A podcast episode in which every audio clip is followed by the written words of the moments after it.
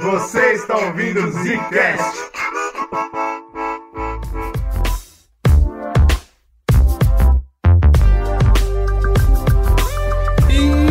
Está começando mais um Zcast do bagulho. Uau. Parte 2, fazia tempo que a gente não lançava essa. Cara, o Brunão tá segurando essa desde semana passada. Puta que pariu, é mesmo. O que que fala é slow, tô de volta, porra. Mas eu ainda falei que sou o Brunão, que eu tô falando é o Bruno. Aê! É Natal, é Natal, feliz ano novo. Oxi, esse, é, tá- esse é o primeiro, esse é o Tá primeiro vendo? Zcast do ano, porra. O Zé Droga, tá vendo? Não, vai se fuder, pô. É o primeiro Zcast. Ah, é isso aí, cara. Bem-vindos a 2021, onde a gente vai terminar um podcast que a gente começou ano passado pra ilustrar como o Walking Dead demorou pra acabar. E é isso, né? Vamos, vamos pro final dessa parada e Vamos seguir, vamos seguir. Eu, eu levantei no último episódio como isso era um conto sobre uma história que se perdeu. E eu vou tentar nesse podcast explicar como que eu acho isso. Você acha que até o primeiro episódio acabou no tempo certo da história? É, porque quem ouviu, né, eu imagino que vocês estão ouvindo tudo de uma vez. Se não estiver fazendo isso, você ouviu na semana passada que eu falei que até 2010 a série ah, do, do quadrinho, ou, ou quadrinho, tava livre de tudo, certo? Era o criador fazendo uma coisa que ele amava e ele quase não tinha input externo do que tava acontecendo, porque normalmente quadrinho realmente não faz tanto sucesso. Em 2010 o mundo dele mudou, porque ele ganhou o Eisner, que é um dos maiores prêmios possíveis, e a série lançou, cara. E não é, não é brincadeira quando uma série sai do, do, do produto que você tá criando e faz um sucesso estrondoso, assim, mudou a vida do cara, e na minha opinião foi pro mal da obra. Pro Brunão não, por exemplo, ele acha que foi muito bom, inclusive. Sim, Aham. foi show de bola. O Kirkman já tinha pensado em terminar a série em 2010 em Alexandria. E um final muito triste, cara. Ele ia fazer o, o- o Rick te- é, chegando no, no máximo de sociedade que ele conseguir, controlando ali uma turma, e no final morrendo e os zumbis vencendo. Era um final triste pra cacete. E ele amava já tanto o personagem que ele falou: Não, eu acho que eu consigo contar outra história, eu acho que eu consigo encontrar outro final. E a gente vai pro arco sem saída, que começa a explorar a vida desses personagens dentro de Alexandria, avançando a- a história. A partir de agora, é, quem não tá ligado na história, vem comigo tomar spoiler, porque eu também não li a partir daí de aí. Pô, eu tinha lido até essa parte falando, legal, quero mais mesmo, tá ligado? Eu não sabia que ia ser um final, tá ligado? Pra mim tinha que ter mais. Então erro vamos ver. bobo, erro bobo, erro bobo. Tanto é que também tem uma, uma coisa interessante que o próprio, que a gente vai chegar lá, mas o Kirkman ele pensou, depois daí ele sentou e, né, planejou a história e falou, pô, vai terminar na edição 300, que é um número legal, um número bacana, quero que chegue até lá. E não chegou nem no Aham. 200, né? Ele não conseguiu chegar no 200, ele falou, pô, pra mim aqui é a história, tanto que a, a- o fim, né, foi meio que do nada, assim, ninguém tava esperando o final.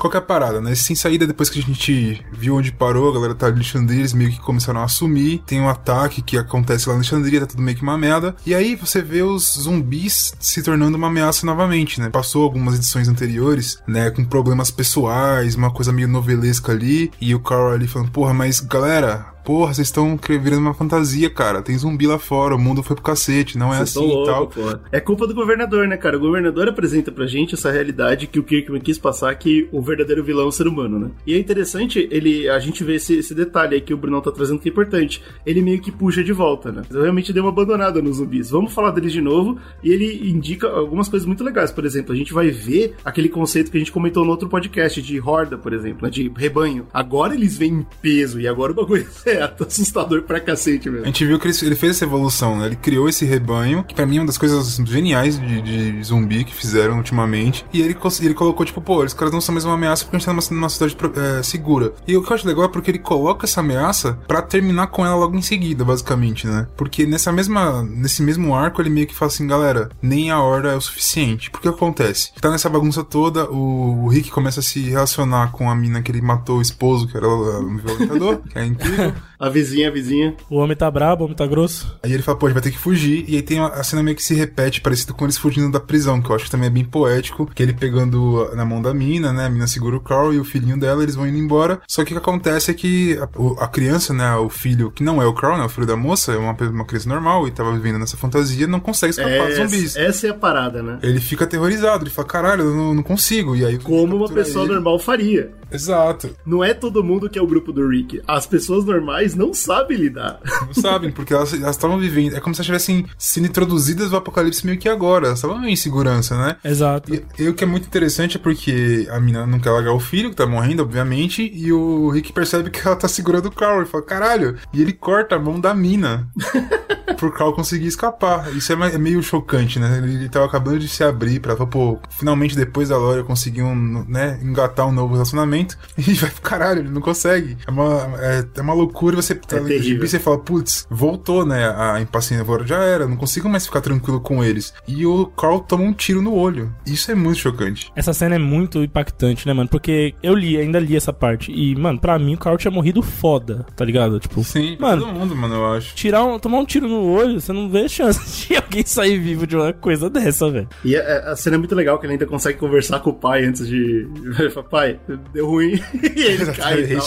É muito bacana essa cena e eu acho que foi até bem passada pra, pra série. Obviamente não com o mesmo peso e tal, mas assim, eles, eles passam esse, esse aspecto. O Carl Até também porque o Carl tinha, sei lá, uns 2 metros e 11 de altura, né, velho? Exato. Parecia um adulto redneck maluco. Mas ele também fica sem olho e também é pesado a cena e tal. Mas assim, muito memorável mesmo. E eu acho que aí vai mostrar um outro aspecto do que o Kirkman tá querendo passar daí pra frente, né? Era pra história ter acabado com tragédia. Aí ele fala: Não, não, eu vou contar outra coisa. E aí ele dá um tiro no olho de uma criança. Você ver como o cara é doente mental. Tem algum problema ali. Mas né? o é um Kirkman ele não consegue fazer uma história linear sem, esses, sem esses, essas coisas acontecendo, cara. É, não mesmo, não mesmo. Ele gosta de usar isso pra movimentar a história, né? E aí o que acontece, né? Tipo, essa mudança de rumo acontece justamente aí. Ele, põe- ele leva o filho pra ser, ser cuidado pela, pela enfermeira lá, né? A médica e tal. que Tava sendo estudando pra ser médica.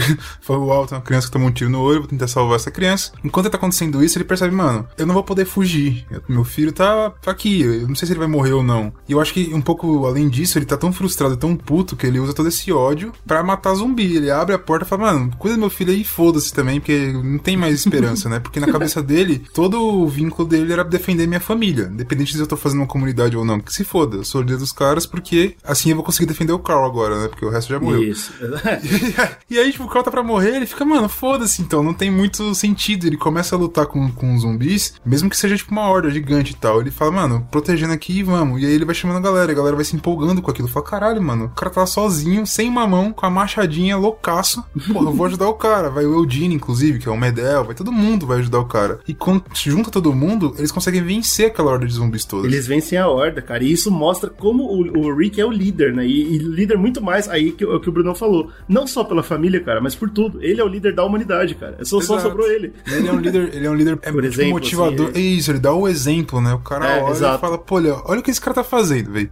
Se ele consegue, eu vou, vou ajudar o cara. O cara. O cara é maneta, cara. O cara tá fazendo sozinho. Eu vou lá dar um rap pra esse maluco. E, tipo, ele dando esse exemplo e vendo tudo isso, aqui o, o Kirkman ele consegue. Por isso que a gente conseguiu dividir tão bem, né? Porque aqui ele divide muito bem. Ele fala, cara, tá vendo essa mudança que eu fiz no personagem principal da série? Agora eu quero. O final vai ser sobre isso. Eu quero comentar sobre ele entender que não é sobre é, ele, sobre o filho. Tudo bem que ele vai ter, ele é um ser humano, ele vai ter sentimentos, mas é mais do que isso, é sobre a comunidade. Esse potencial que ele enxerga que faz ele mudar o final, né? Exato, porque fala, mano, juntos os caras venceram a maior de zumbi, não tem inimigo mais, entendeu? É tipo isso, os caras eles conseguem vencer o apocalipse, tá ligado? Então, mas é sobre a humanidade ou sobre a comunidade? É isso que eu não entendi. É sobre os dois. Ele entende que a humanidade é composta por comunidades. A gente tem Certo. que ter uma sociedade pra conseguir viver, certo? Mas mais que isso, né? É a esperança, certo? Porque até esse ponto ele tava, ele tava pessimista com a ideia. certo? Os zumbis vão vencer. E aí ele vendo que ele transformou o Rick, a o potencial do Rick, mesmo sem o filho e tal, ele percebe que há esperança. E ele vai mudar a história pra contar sobre esperança. Essa é a parada.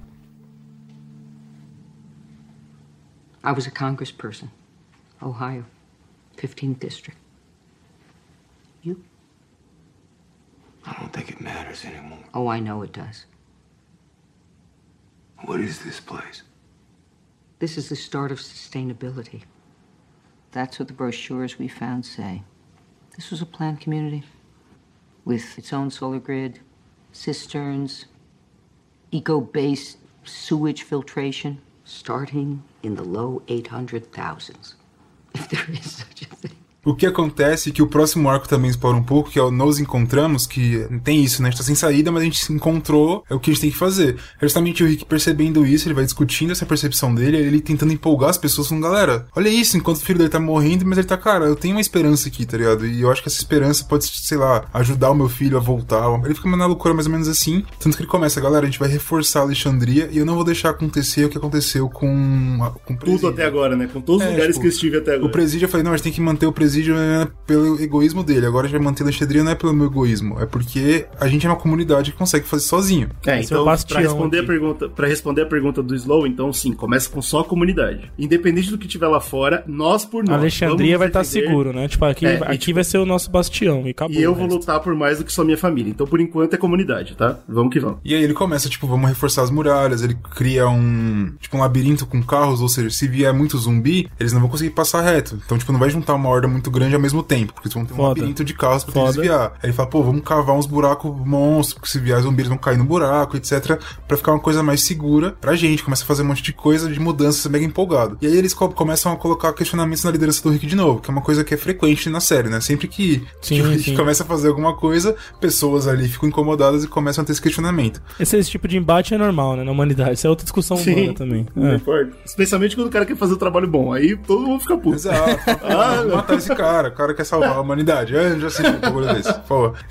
E aí junta principalmente os dissidentes, né? Mas sei lá, a galerinha que, é- que era de Alexandria, mas era do, do, né, do outro reinado, vamos dizer assim. Porque a galera não tá tão feliz assim como uma pessoa que veio de fora e dominou a porra toda, tá ligado? Tem uma galera que aceitou mega e falou, pô, o cara é bom, o cara é um cara incrível, tá conseguindo fazer a gente sobreviver. Sem ele não sobreviveríamos. Só que tem uma galera que fica assim, porra, não, mas aí o cara ganhou o poder e eu queria, entendeu? Por exemplo, o filho do, do Douglas, né? Que era o cara que dominava Alexandria antes, ele fica com uma dorzinha de corpo cotovelo e não sei o quê. E alguns outros caras não ficam muito felizes, até porque o Rick matou um cara também, né? É, mas a galera começa a enxergar, né, mano? Tanto que tem uma cena que quando o Rick tem essa brisa, ele fala, mano, eu vou buscar suprimento com a galera aqui, que se foda, que se Flórida, não sei o que, ele vai. E aí os caras começam a falar, não, mano, não, não, não tá certo esse bagulho. Vamos pegar o Rick, vamos matar ele legal, que se foda. É, ele é brabo, mas é ruim, e não sei o que. e aí o Glenn descobre isso e tem, tem tipo, toda uma cena, porque nessa parte do, do quadrinho eles começam a investir. Isso que é legal, porque a conclusão, a galera todo mundo sabe, né? Mas a conclusão é bem pesada. Eles começam a investir com a Maggie, que tava na, né, namorada do, do Glenn ali, falando, cara, para de se arriscar, eu quero que você fique mais aqui, não sei o que. E ela começa a sentir uns enjoos, algumas coisas assim. Então, alguma coisa tá acontecendo e o relacionamento dos dois não tá muito legal. Porque ele não sabe lidar tão bem com essa vida assim, ele gosta de se arriscar e ela não quer perder ele, provavelmente porque sente que tá grávida e, né, quer dizer, futuro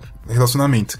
Ele descobrindo isso, os caras ameaçam ele pra caralho, dá um pau no japonês pesado. E aí o Rick chega, e é muito boa a cena porque os caras, não, vamos matar o Rick, não sei o que. O Rick chega e fala, meu amigo, o que tá acontecendo aqui? O pai chegou, acabou. Vamos parar todo mundo, vamos calar a boquinha todo mundo. E os caras não conseguem, eles simplesmente ob- obedecem o maluco, né? Desculpa aí, desculpa aí. É, ele falou, caralho, a imponência que ele consegue colocar nesse personagem, além de ser um líder de exemplo também, ele é um cara que quando ele chega e fala assim, meu amiguinho, vamos parar com a palhaçadinha? Os caras falam, caralho, o bicho é bravo mesmo. Que acaba no, na, na trocação de ideias. Só que aí o que é interessante, que eles começam a colocar o Rick agora conversando com a Andrea, porque o Rick, quando acontece tudo isso, ele chega e fala, Andrea, é o seguinte, é você tá comigo desde sempre, né? Já estamos na caminhada aí. Você é a melhor atiradora que eu tenho. É, sabe que eu sou um psicopata, você também é uma psicopatinha, né? todo mundo aqui é. É. meio doido. Cara, eu só não matei aquele maluco porque eu achei tão merda, o cara é tão bosta, que eu nem consegui. Eu disse tão ridículo que eu acho aquele cara. No meu coração é isso que eu tava pensando, não foi o que eu passei, não foi o que eu fiz, mas eu tava pensando, eu sou uma pessoa muito errada. Ela, cara, relaxa, eu te entendo, e eles começam a plantar a sementinha do relacionamento da Andrea e do, do Rick. Duas pessoas se entendem, né? É, ela fala uma coisa muito boa que eu acho que é muito marcante na série, que ela fala, tipo, eu entendo que você acha que esse cara é inferior, eu também acho, e é por um motivo muito simples. A gente sobrevive. A gente passou por tanto juntos e nós sobrevivemos. Todo mundo morreu. Sua esposa morreu, meu namorado morreu, todo mundo, minha irmã morreu, todo mundo morreu, bicho. A gente não. A gente é especial. A gente é diferente, cara. E aí É ele como pega- se você ele- tivesse uma força maior, né? Tipo, do que, é, do que vem então rolando. ela, ela meio que permite que ele entenda que a liderança é uma coisa que realmente ele merece, né? Tipo, é uma coisa que o Rick tem lutado a, a série toda, certo? O quadrinho todo ele, não, não quero ser líder, não quero ser líder. Eventualmente ele começa a perceber, peraí, eu preciso ser líder. Ele Essa tem galera- que ser o líder, né? Senão não vai dar certo. É porque Não tem tipo, essa. E aqui em Alexandria ele quer ser o líder. Ele fala, eu É, e sou ele quer ser do líder. entendeu? Exato. E ela vem e passa a mão e fala: tá tudo bem, cara. Ela, você realmente tem que ser líder, tá tudo bem. Eu gosto muito, é muito importante. A André, a partir desse ponto, a André na vida dele é muito importante. Esse arco Nos Encontramos, que é muito forte, acaba em 2011. Em 2011 a série tava com po- popularidade no talo. Apesar do último episódio horrível da primeira temporada. tá voando a a série, né, bicho? o povo tava gostando muito, cara. E a AMC, obviamente, né, montou no cavalo agora pra, pra tirar o máximo possível de leite dessa vaca. Caralho, não, peraí. O cara subiu num cavalo pra tirar o Pra leite tirar o da leite da vaca. A fazenda, o, o Caralho, tema essa de vaca é fazenda. grande pra caralho. Eles lançam a Talking Dead, né? Muita gente agora entende de, como normal, padrão de uma série, uma televisão como a Netflix ou HBO, fazer um programa sobre a série que eles estão lançando, né? É. Que normalmente Acontece sai muito. logo depois do episódio. Breaking Bad teve podcast, nessas paradas assim. É, isso, tem, isso casa muito com a popularidade do podcast lá nos Estados Unidos, que já tava grande nessa época, né? E aqui no Brasil tá assim agora, né? A gente vê as grandes produtoras aí, todas as TV fazendo podcast, cara. Se você for olhar pra todo lado, tem podcast pra todo lado. E veja bem, cara, deu tanto sucesso porque eles sabiam que não só o público estava muito envolvido, mas o público queria ouvir falar sobre a obra, né? Então eles chamavam produtores, chamavam atores, chamavam roteiristas e ficavam discutindo os episódios, realmente como um podcast, como uma conversa entre amigos. Como que a gente uma vai noção- estragar essa porra aqui? Como que a gente É, vai exato. destruir?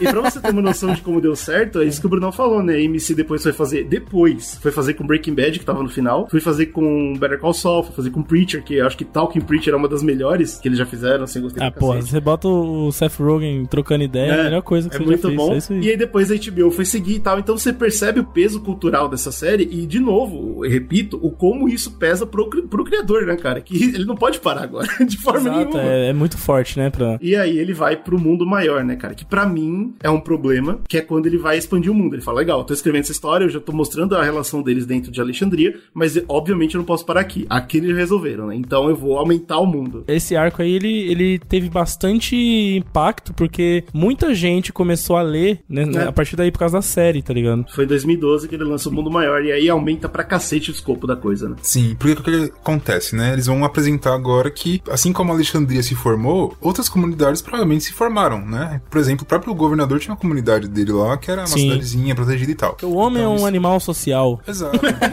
Caraca, essa frase.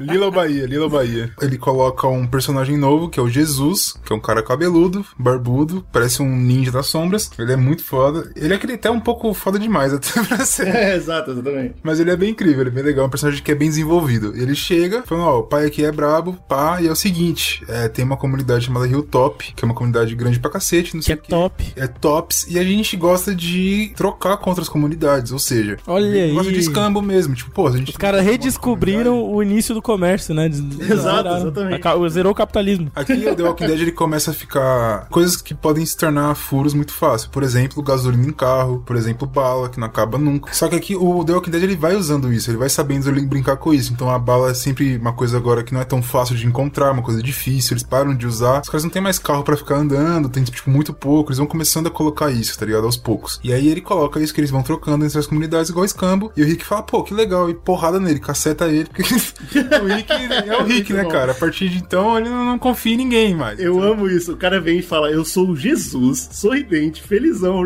puta que da hora, e regaça ele, regaça. Regaça de porrada, Jesus, É muito bom. Mas o Rick fala, beleza, a gente vai pra Hilltop então pra conhecer essa comunidade, mas você vai comer um prisioneiro, porque né, eu não confio em você nem fudendo. E aí quando chega lá a gente vê qual é que é, porque o Rick entende que o que ele quer agora, o plano dele de conseguir sobreviver, e eles colocam também no outro, no outro volume, nesse aqui continua, que tá muito difícil deles conseguirem encontrar coisas, os alimentos vão acabando, né? não vai ter feijão em lata pra sempre, não vai acabar. Os caras estão comendo ali no mesmo lugar, vai acabar uma hora. Então eles precisam de plantação, precisam de outras coisas. Ele fala, pô, uma comunidade grande consiga ajudar a gente a trocar, tipo, a gente dá uma paradinha, os caras dão outra e tal, vai ajudar a gente pra caralho. Então, beleza, vamos colar. E aí nessa caminhada é, cria-se ah, o vínculo de confiança, principalmente por causa do Carl, né? Que vai se. Pô, Jesus é da hora. Essa frase faz sentido pra caramba. Também a Andrea, né? A Andrea é a pessoa que fala pro Rick, tipo, o Rick ele bate no Jesus, prende Jesus e fala: Eu não acredito, é bom demais pra ser verdade. E a Andrea fala: Bicho, Às vezes as coisas são boas demais e são verdade, cara. para de ser besta, truta. A gente precisa disso. Se for Exato. mentira, a gente vai matar todo mundo. Se não for, é muito bom. Então vamos abraçar essa porra. E a cena mais incrível é porque ele tá com Jesus preso, eles são atacados por zumbis, uma coisa assim. Jesus, pô, me libera aqui pra eu te ajudar. Eu quero ajudar e tal. E o Rick fala, seu cu. Algum tempo depois em que é preciso, ele se liberta porque ele fala, mano, eu sou um ninja, caralho. Porra, É, eu tava solto o tempo todo. Eu só queria que você confiasse É, e em você mim. tem que confiar em mim porque senão eu poderia ter te matado mil vezes, cara. Eu não quero te matar, pô. Aí ele fala, ah, caralho, tá bom.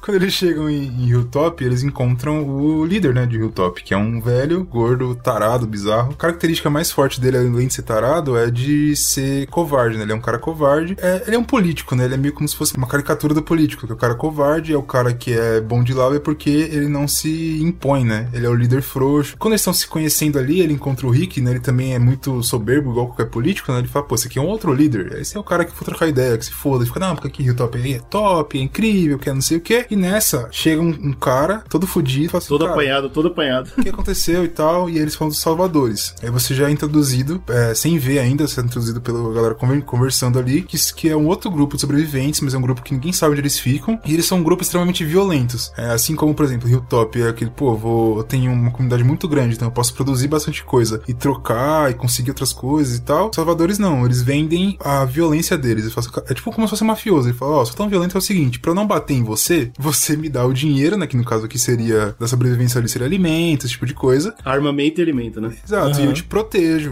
do zumbi. Olha aí. Enfim. E de O- mim mesmo. Criou você o conceito de mesmo. cidade-estado, foi o primeiro. Exato, exatamente. O cara lançou, lançou a famosa, é uma coisa bem mafiosa mesmo. Tipo, É. eu vou te proteger de mim mesmo. Basicamente é isso que ele tá É, falando. tipo isso, é.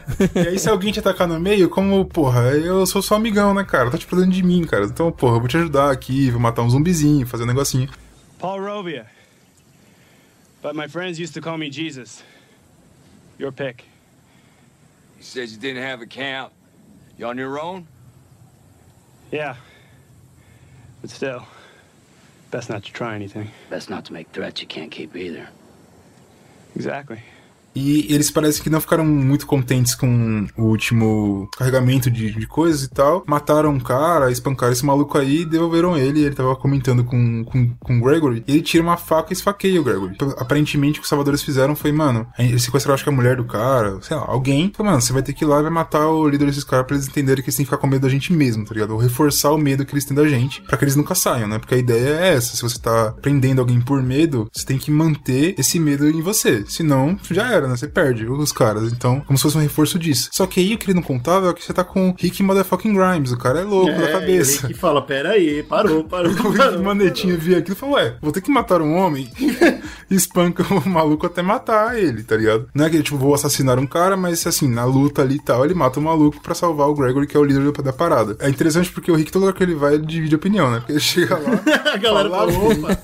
um corno lá da casa do cacete, entra aqui, porra, a gente tá dando oi pro cara, o cara vem e mata um cara que morava aqui, tá ligado? Ele nem entendeu o que tava acontecendo. Sacanagem, cara. Meteu o cara tava loucão, às vezes, fez uma Esse coisa é o Rick, errada. né? Esse é o Rick. É, e o Rick é assim, ele já foda-se. Só que aí, tipo, Jesus, que era um cara que já gostava dele, porque é um cara que, é, que lu- luta e tal, e o Rick é meio doidão. Ele vendo aquilo, ele gosta mais ainda do cara, quer proteger e etc. E aí você estabelece um pouco das. de como que vai organizar. E ele entende quem é o Negan, né? Porque aí os caras falam: olha, os salvadores são isso. E por quê? Tem o Negan, que é um cara doidão, que é o líder dos caras, e explicam essa parada que, que a gente falou aqui de máfia. E aí o Rick falou assim: pô, então vamos fazer o seguinte, a gente não tá com muita Sussa. coisa pra trocar, não. Não É, tô com-. Faz o seguinte, então. A gente vai proteger vocês agora. E o Negan pau na bunda dele. Deixa com o pai. Aí o cara fala, meu amigo, você nem conhece o cara. não, não, não, não. Negativo. Aqui é Rick Grimes, caralho. Deixa com o pai que o pai vai, vai dominar. Jesus se empolga, né? Fala, pô, olha aí que homem Tô, todo. tô, tô junto, vambora. Tô junto, se você precisar, só chamar que eu pego uns caras aqui e nós vai pra cima dele, que se foda. Até porque uma coisa que o, o Negan usava bastante, a gente vai sendo apresentado tanto agora como no próximo, no próximo arco, que é o Algo Temer. Ah, a coisa que ele usava muito era a Lucille, né? A Lucille ele usava bastante. Eu usava legal, usava legal. Mas mais do que isso, é você não saber onde fica a comunidade dele e nem quem que é a comunidade dele. Então, tipo, você vê um grupo de 10 pessoas, por exemplo. O cara tem 10 pessoas. Mas aí você vê um grupo com 30. Fala, peraí, então, peraí, será que são os mesmos? São, será que é 30 no total ou é 30 mais 10 são 40? Aí você vê outro grupo, não sei onde, com 25. Fala, peraí, você não sabe o tamanho. E ele usava isso também pra manter o medo. Então, se você é desinformação, você não sabe quem que é, sabe que a gente tá falando que é brabo, que é mais de mil homens, bate até em um milhão e você não sabe, tá ligado? Então fica essa, essa parada interessante. Eu acho interessante, cara, porque eu, eu acho que a série acertou aí. A série sabia o que tinha, né? Quando, quando, quando chegou a ideia do Negan e tal, a série já tirou, puta, muito mais dessa série. Por exemplo, Gregory, que é o político idiota, tem muito mais peso na série, é muito mais odiável, assim. Ele participa de muito mais coisas, ele é sempre um filho da puta cada vez mais desagradável. É muito mais interessante do que no quadrinho, por exemplo, que ele fica meio B, né? Ele meio que sai de, da, da cena. E o Negan, velho, a gente vai comentar agora no arco Algo a Temer, que é assim que a gente é apresentado pro vilão, né? E, e o, o próprio Kirkman tá te falando, tema, né? Ag- Agora fudeu. Chegou o Negan. E ele tem esse essa parada que o Bruno falou, velho, de tipo, você nunca sabe o tamanho dele e tal. E isso pra mim foi um problema. E, e deixa eu explicar agora, a gente vai explicar o arco e tal. E o Negan é um personagem muito da hora. Só que, até esse ponto, o, o Kirkman tinha ensinado pra gente que, tipo, toda a vida importa, tá ligado? Então, por exemplo, quando a gente passou pelo arco do governador, quando o governador perdia, perdia um homem, você sabia o nome dele, você sabia a relação que ele tinha com o governador e quão fudido o governador tava por ter perdido aquele cara. Tanto que no final, quando ele junta toda a equipe dos civis dele, dá errado, né? Porque não são guerreiros. Então dá tudo errado, tal, o governador se fode. Agora o Negan, ele vem com esse contexto de, tipo, ele tem homens pra cacete e nenhum deles tem nem nome, assim. Todos eles seguem ele cegamente, exceto aquele que vai trair ele, tá ligado? E eu fico meio incomodado com isso porque parece muito exagerado. Tipo, parece que o Kirkman, ele começou a quebrar as regras do próprio mundo. Tipo assim, eu quero ter um vilão tão foda que ele tem um exército incrível de pessoas sem nome e sem face. E eu vou fazer. E, porra, não era... Não era até agora, você não me deu motivo pra acreditar que isso existe, entendeu? Então eu fiquei meio... Eu gosto do Negan, mas eu não gosto do jeito que o Negan funciona. Faz sentido o que eu tô falando? Entendi, entendi, entendi. É, é porque eu acho que o Negan, o que acontece, ele tem, ele acaba tendo mais exploração do que o governador. Apesar de que claro, o governador hoje, se para pensar, tem, sei lá, quase 10, uma dezena de livros sobre a história do cara. Então, pois é. é. Tudo bem, ele é um cara mais profundo, mas fora das séries. Mas o Negan não, ele é um personagem que ele é explorado e uma coisa que também me incomodou um pouquinho de você entender como funcionam os salvadores, mas ele, ele quebra isso. Quando ele usa isso como um plot device ali, né, que é justamente, cara, você não conhece, não sabe quantos são, pra quando ele é apresentado você ter mais medo ainda, porque você não sabe o que pode acontecer. Mas quando ele começa, depois a gente vai chegar com o arco, ele adentra os salvadores, você conhece alguns personagens e depois se torna uma comunidade que fica lá É, é. convivendo. Então, Então, tem alguns aí ele muda, né? Ele muda o escopo, e aí faz sentido. Só que nesse primeiro momento não faz. E aí a gente vai falar sobre esse arco que ele é apresentado, tem né, a cena incrível dele com a Lucille e tal. Só que na série, quando eles vão fazer isso, eles fazem o grupo sendo cercado na estrada por, tipo, uma porrada de comboio de gente, muita gente com muito carro, toda vez, assim. E é um bagulho que, tipo, mano, que isso? O cara tem um país com ele, sabe? E, tipo, e nunca mais isso vai ser importante. Exceto quando é importante que seja. Tipo, ah, agora eu preciso que o Niga tenha um exército. Ele tem. É, agora é no quadrinho não chega a ser assim também, né? Ele chega com uma vanzinha lá com os caras. É, verdade, mas também tem essa parada de tipo, ah, a força dele é tão grande quanto eu preciso que seja. Eu sinto muito isso e eu Hum. não gosto disso. Sempre que o Rick vai tomar uma decisão contra o Negan, ele caga no pau. Mas sabe exato, exato. Tipo, ele, ele parece overpower, sei lá eu. como é que é não colocar as vacas na frente dos, dos bois e os cavalos em cima das vacas? É, mas vamos lá, algo a temer, algo, Algo a temer. temer. Vamos... O Rick, ele tá empolgadaço com essa ideia. Ele fala, porra, tô reconstruindo Vou matar o Negan. Vou matar o Negan, porra. Coisa fácil, a gente é bravo. Já matei o governador, ligados. porra. Por que, que eu não mato? É, eu quero ver quem, quem é mais idiota do que eu, quem é mais maluco do que eu, ninguém é. E aí, quando eles estão indo embora, eles encontram um grupo de salvadores. Os caras motoqueiros lá e falam, opa, porra é essa aqui? O que vocês estão fazendo aqui? Acha que é bagunça? Vocês têm que se dobrar o Negan, não sei o quê. E aí eles matam todo mundo. Regaçam os caras. Easy. E aí o Rick deixa um cara vive e fala assim, parceiro, seguinte, você vai voltar pro Negan agora? Eu sei quem é Negan, cala a boquinha, eu sei quem que é. Você vai chegar nele, ele vai falar assim, Negan, acontece o seguinte, tem um cara chamado Rick Grimes, que ele vai botar você pra mamar. E é isso, acabou. Quem manda agora sou eu, e eu que protejo o Hilltop. Se você chegar lá, eu vou te quebrar com a sua família, vai ser uma merda cacete. e o cara vai, uau, show de bola. Ele vai pro. E Rick Valeu, fala, hein? porra. Agora é 10 de 10. Pega lá os bagulhos e tal e volta pra cidade. Quando eles chegam lá em Alexandria, uma das coisas que tá acontecendo é que reforçam que a Meg tá com cólicas e tal, que ela possivelmente tá grávida. Beleza. Garantem que agora o Glenn é um pai, ele não pode mais sair.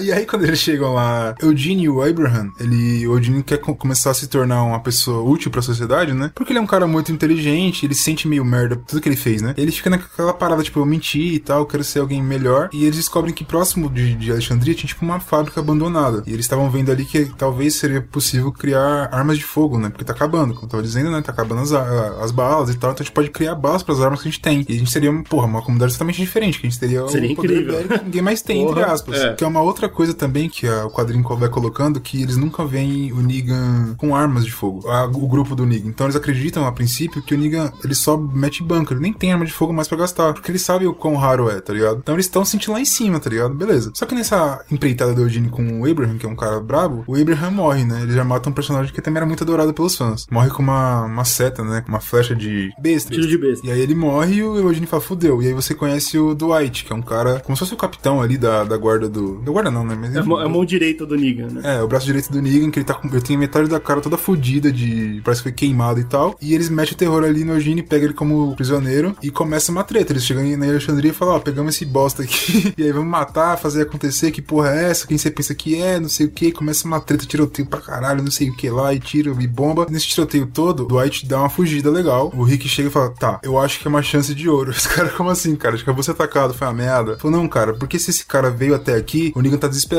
Se a gente for atrás dele, a gente pode pegar o Negan. Então vamos fazer isso. E eles vão. Com as calças riadas. Exatamente, vamos pegar ele com as calças riadas. E aí que vem a primeira coisa, eles não sabem o tamanho do bagulho do Negan. Então, tipo, é, sei lá, eles viram um monte de cara ali, tá ligado? Causando e tal. Eles falam, pô, o cara tá com todo o poderio aqui. A gente pode, a gente já afugentou eles, então a gente pode pegar. E aí quando eles vão, que eles se fodem, porque aí o Negan tava meio Rick esperando, né? Tava na vigia ali, esperando eles e tem a cena de introdução do personagem, que é justamente que na série também ficou bastante famosa, que ele senta todo mundo ali. Eles fizeram fielmente na série porque eles sabiam o peso que ela teve, né, cara? Porque tem duas coisas que é muito bom. Primeiro que é a apresentação do novo vilão. Eu acho que tem algumas coisas além de tudo que a gente falou, que são trejeitos e formas de fazer um bom personagem, tá ligado? É, por exemplo, a forma com que ele fala. O Negan fala falando palavrão pra caramba e tal. Ele parece um carioca, né? Não sei explicar.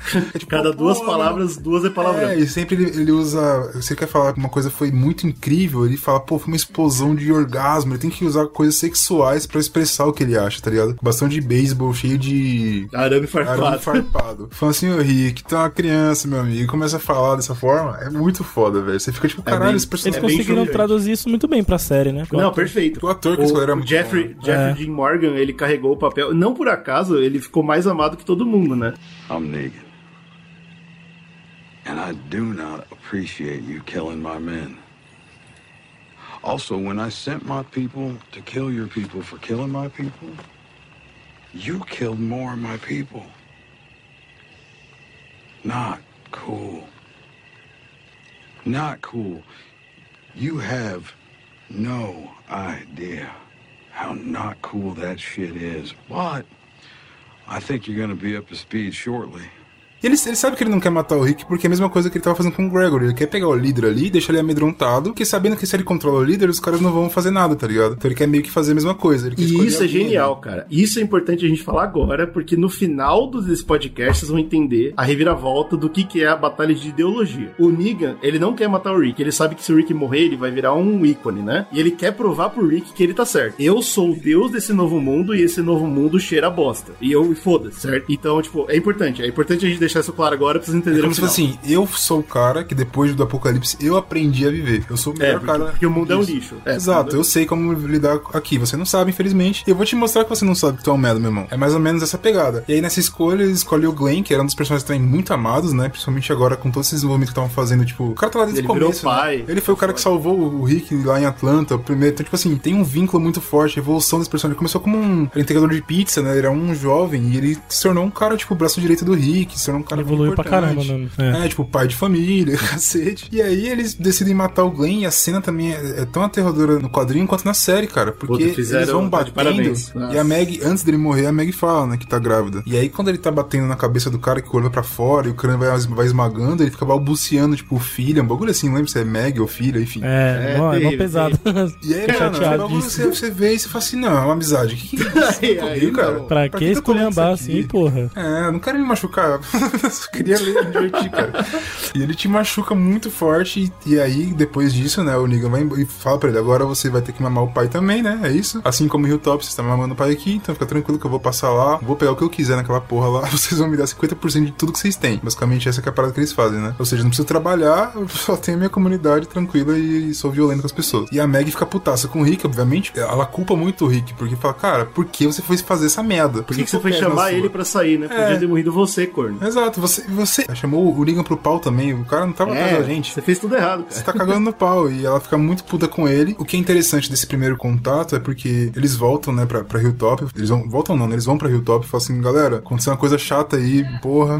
Perdemos. Sabe, sabe a figurinha lá do Messi botando o óculos e falando perdemos? É, então, foi. assim, cara, a gente foi derrotado, é o seguinte, o Negan parece que ele tem um pinto maior do que eu imaginava, né, bem do que eu tava dizendo. Desculpa Primeiro que qualquer o coisa. Gregory fica fudido, fala, cara, como que você... A gente tava conversando aqui, mas não é pra você chegar pro Negan e ameaçar o cara, e falar... Você tá louco? com você, vai ser uma merda. Ele, não, cala a boquinha, não sei o quê. E a Meg decide ficar em Hilltop, né? Fala, porra, não quero voltar mais, porque essa comunidade é maior, tem muito mais coisa. Eu acho que vou estar mais seguro aqui do que com o Rick, que é louco. É, então. E vai ser um arco muito importante isso, né? Ela é uma personagem forte que, que tá com o Rick desde muito tempo, então ela sabe sobreviver. E aí ela fala: as decisões do Rick é, me fizeram parar de seguir ele. Daqui pra frente eu não tô mais com ele. E isso vai ser importante porque ela vai ser o personagem que vai durar pra sempre agora, longe do Rick. E é muito bom isso. Isso é interessante, porque ao mesmo tempo que ela acredita muito no Rick como pessoa, ela não quer viver com ele.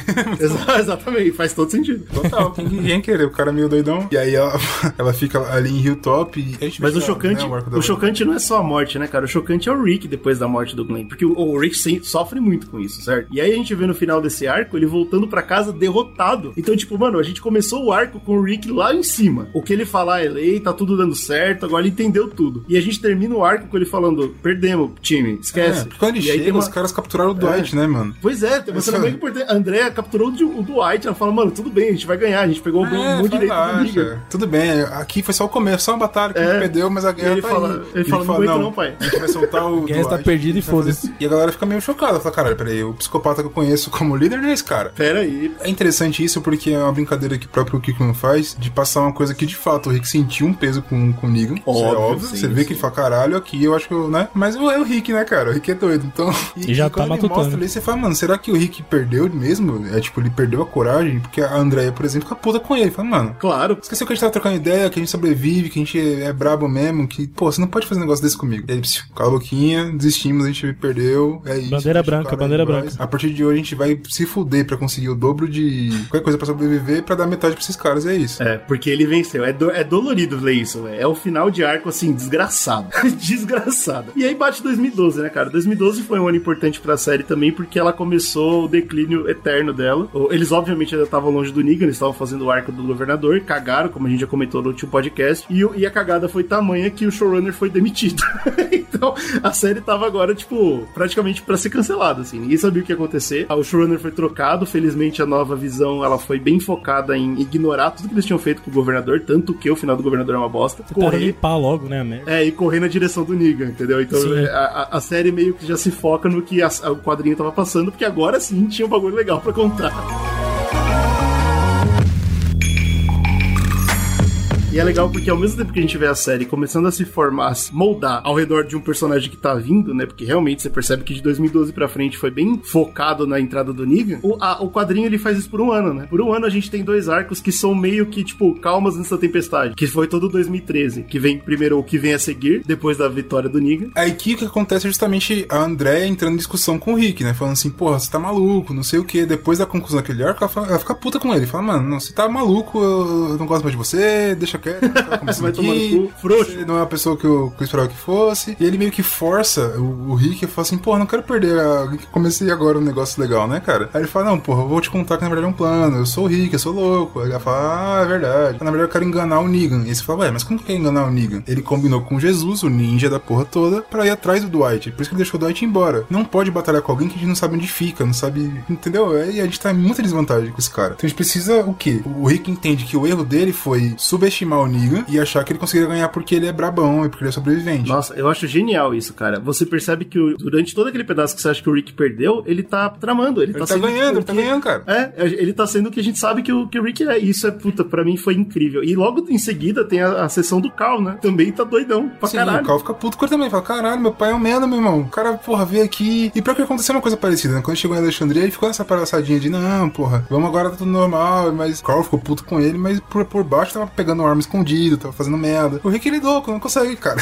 E aí o, o Carl vai e fala, então eu vou resolver sozinho. É, porque aí o Negan cola em Alexandria muito antes, pra justamente esfregar na cara do Rick e mostrar pra todo mundo que não tava com ele, com o grupo ali, quem manda é o Negan, tá ligado? Então eu quero humilhar o líder de vocês na frente de toda a comunidade pra vocês saberem que quem manda aqui é o pai. E essa é a parte mais difícil, né? Porque o Rick, você já sabe nesse momento que o Rick tá tramando contra o Negan, só que, mano, ele tem que se humilhar na frente de todo mundo que não sabe. É A pesado, sabe agora, pesado. mas só ela, ninguém sabe. O Carl não sabe. Mas no Carl, que é o, sei lá, o moleque mais maluco, casca Então, grossa da porra e ele responde de acordo, né? Exato. que é o que eles fazem? Depois que o Negan passa o pau lá nele, fala que ele é foda, não sei o que lá, vai carregar algumas paradas lá, tipo uns colchões, uns bagulho assim, e o Carl entra no bagulho. E vai pro, pro- junto com a turma do Negan, ele vai embora. Ele vai embora, ele pega umas metralhadoras e fala, vou matar, que se foda, eu sou o Eu Carl. vou, eu vou descer na base do Negan e vou matar o Negan. Loucão, É a mesma coisa si. que ele entende que foi o que ele precisou fazer contra o Ben. Ele, no caso do Ben, era uma criança psicopata que tá surgindo aqui, tá ameaçando a sobrevivência. Ninguém vai conseguir resolver, a não ser eu. E o Negan é a mesma coisa, porque ele fala, pô, meu pai perdeu pra esse cara, ele não vai conseguir vencer. Só que isso é um risco pra comunidade, inclusive pro meu próprio pai. Então eu vou fazer essa porra. Porque eu sou o Carl, eu sou o loucão. Não tenho olho mais, sou Ah, doido. filho de peixe, peixinho é, né? É, e aí ele vai atrás. Essas duas coisas que vão surgindo, né? Primeiro que você tem o Jesus ali é, tentando pegar o Dwight e você descobre que o Negan tinha vários. É, É, o Negan tá espalhado por todo, toda a área, então tá muito merda pra Aí, pegar tipo, ele. ele junta, sei lá, pega cinco malucos e bota no ponto avançado, que não é na base. Ou seja, esses caras estão em locais estratégicos pra, tipo, ninguém chegar e eles saberem o que tá acontecendo naquelas comunidades. Os caras falam assim, pô, você tá sendo seguido, faz uma cota em Dwight, seu meada. Ele fala, não, veja bem, vamos capturar. Capturam Jesus. Quando eles estão chegando, Jesus, ah, achei. Aí ele escapa, porque é o que ele faz, né? Escapa pista além de o ninguém. trabalho dele é esse. Então eles decidem ali, o Dwight fala assim, galera, vamos todo mundo calar a boquinha, porque se a gente falar pro Negan que a gente trouxe um cara até nossa base e deixou o cara escapar, a gente vai morrer. Aí ele fala, ah, beleza, então, tranquilo. Então, tipo, uma coisa você já sabe que os caras descobriram onde fica o rolê. Segundo ponto, os caras descobriram que o não tá lá. assim, cadê a porra da criança? Ele sumiu, cacete, ficam putos, ficam, pô, o Negan deve ter capturado ele, uma parada assim. Por mais que o Rick esteja começando essa transição de sou o líder da comunidade, o cacete, ele com o filho dele não consegue ainda, né? Então, É, ele surta. foda-se, junta ali a, a patatinha os protagonistas e vão. Eu é, quero pegar meu filho de volta. é, eles tramam Jesus e tal, falam, até a base do Negan, porque foda-se todos os planos que eu tava fazendo. Eu quero pegar o Negan e meu filho. E a parte do Carl é muito boa, cara. Muito, muito importante pra desenvolver o Negan, né? Porque o Carl ele tenta assassinar o Negan, obviamente não consegue,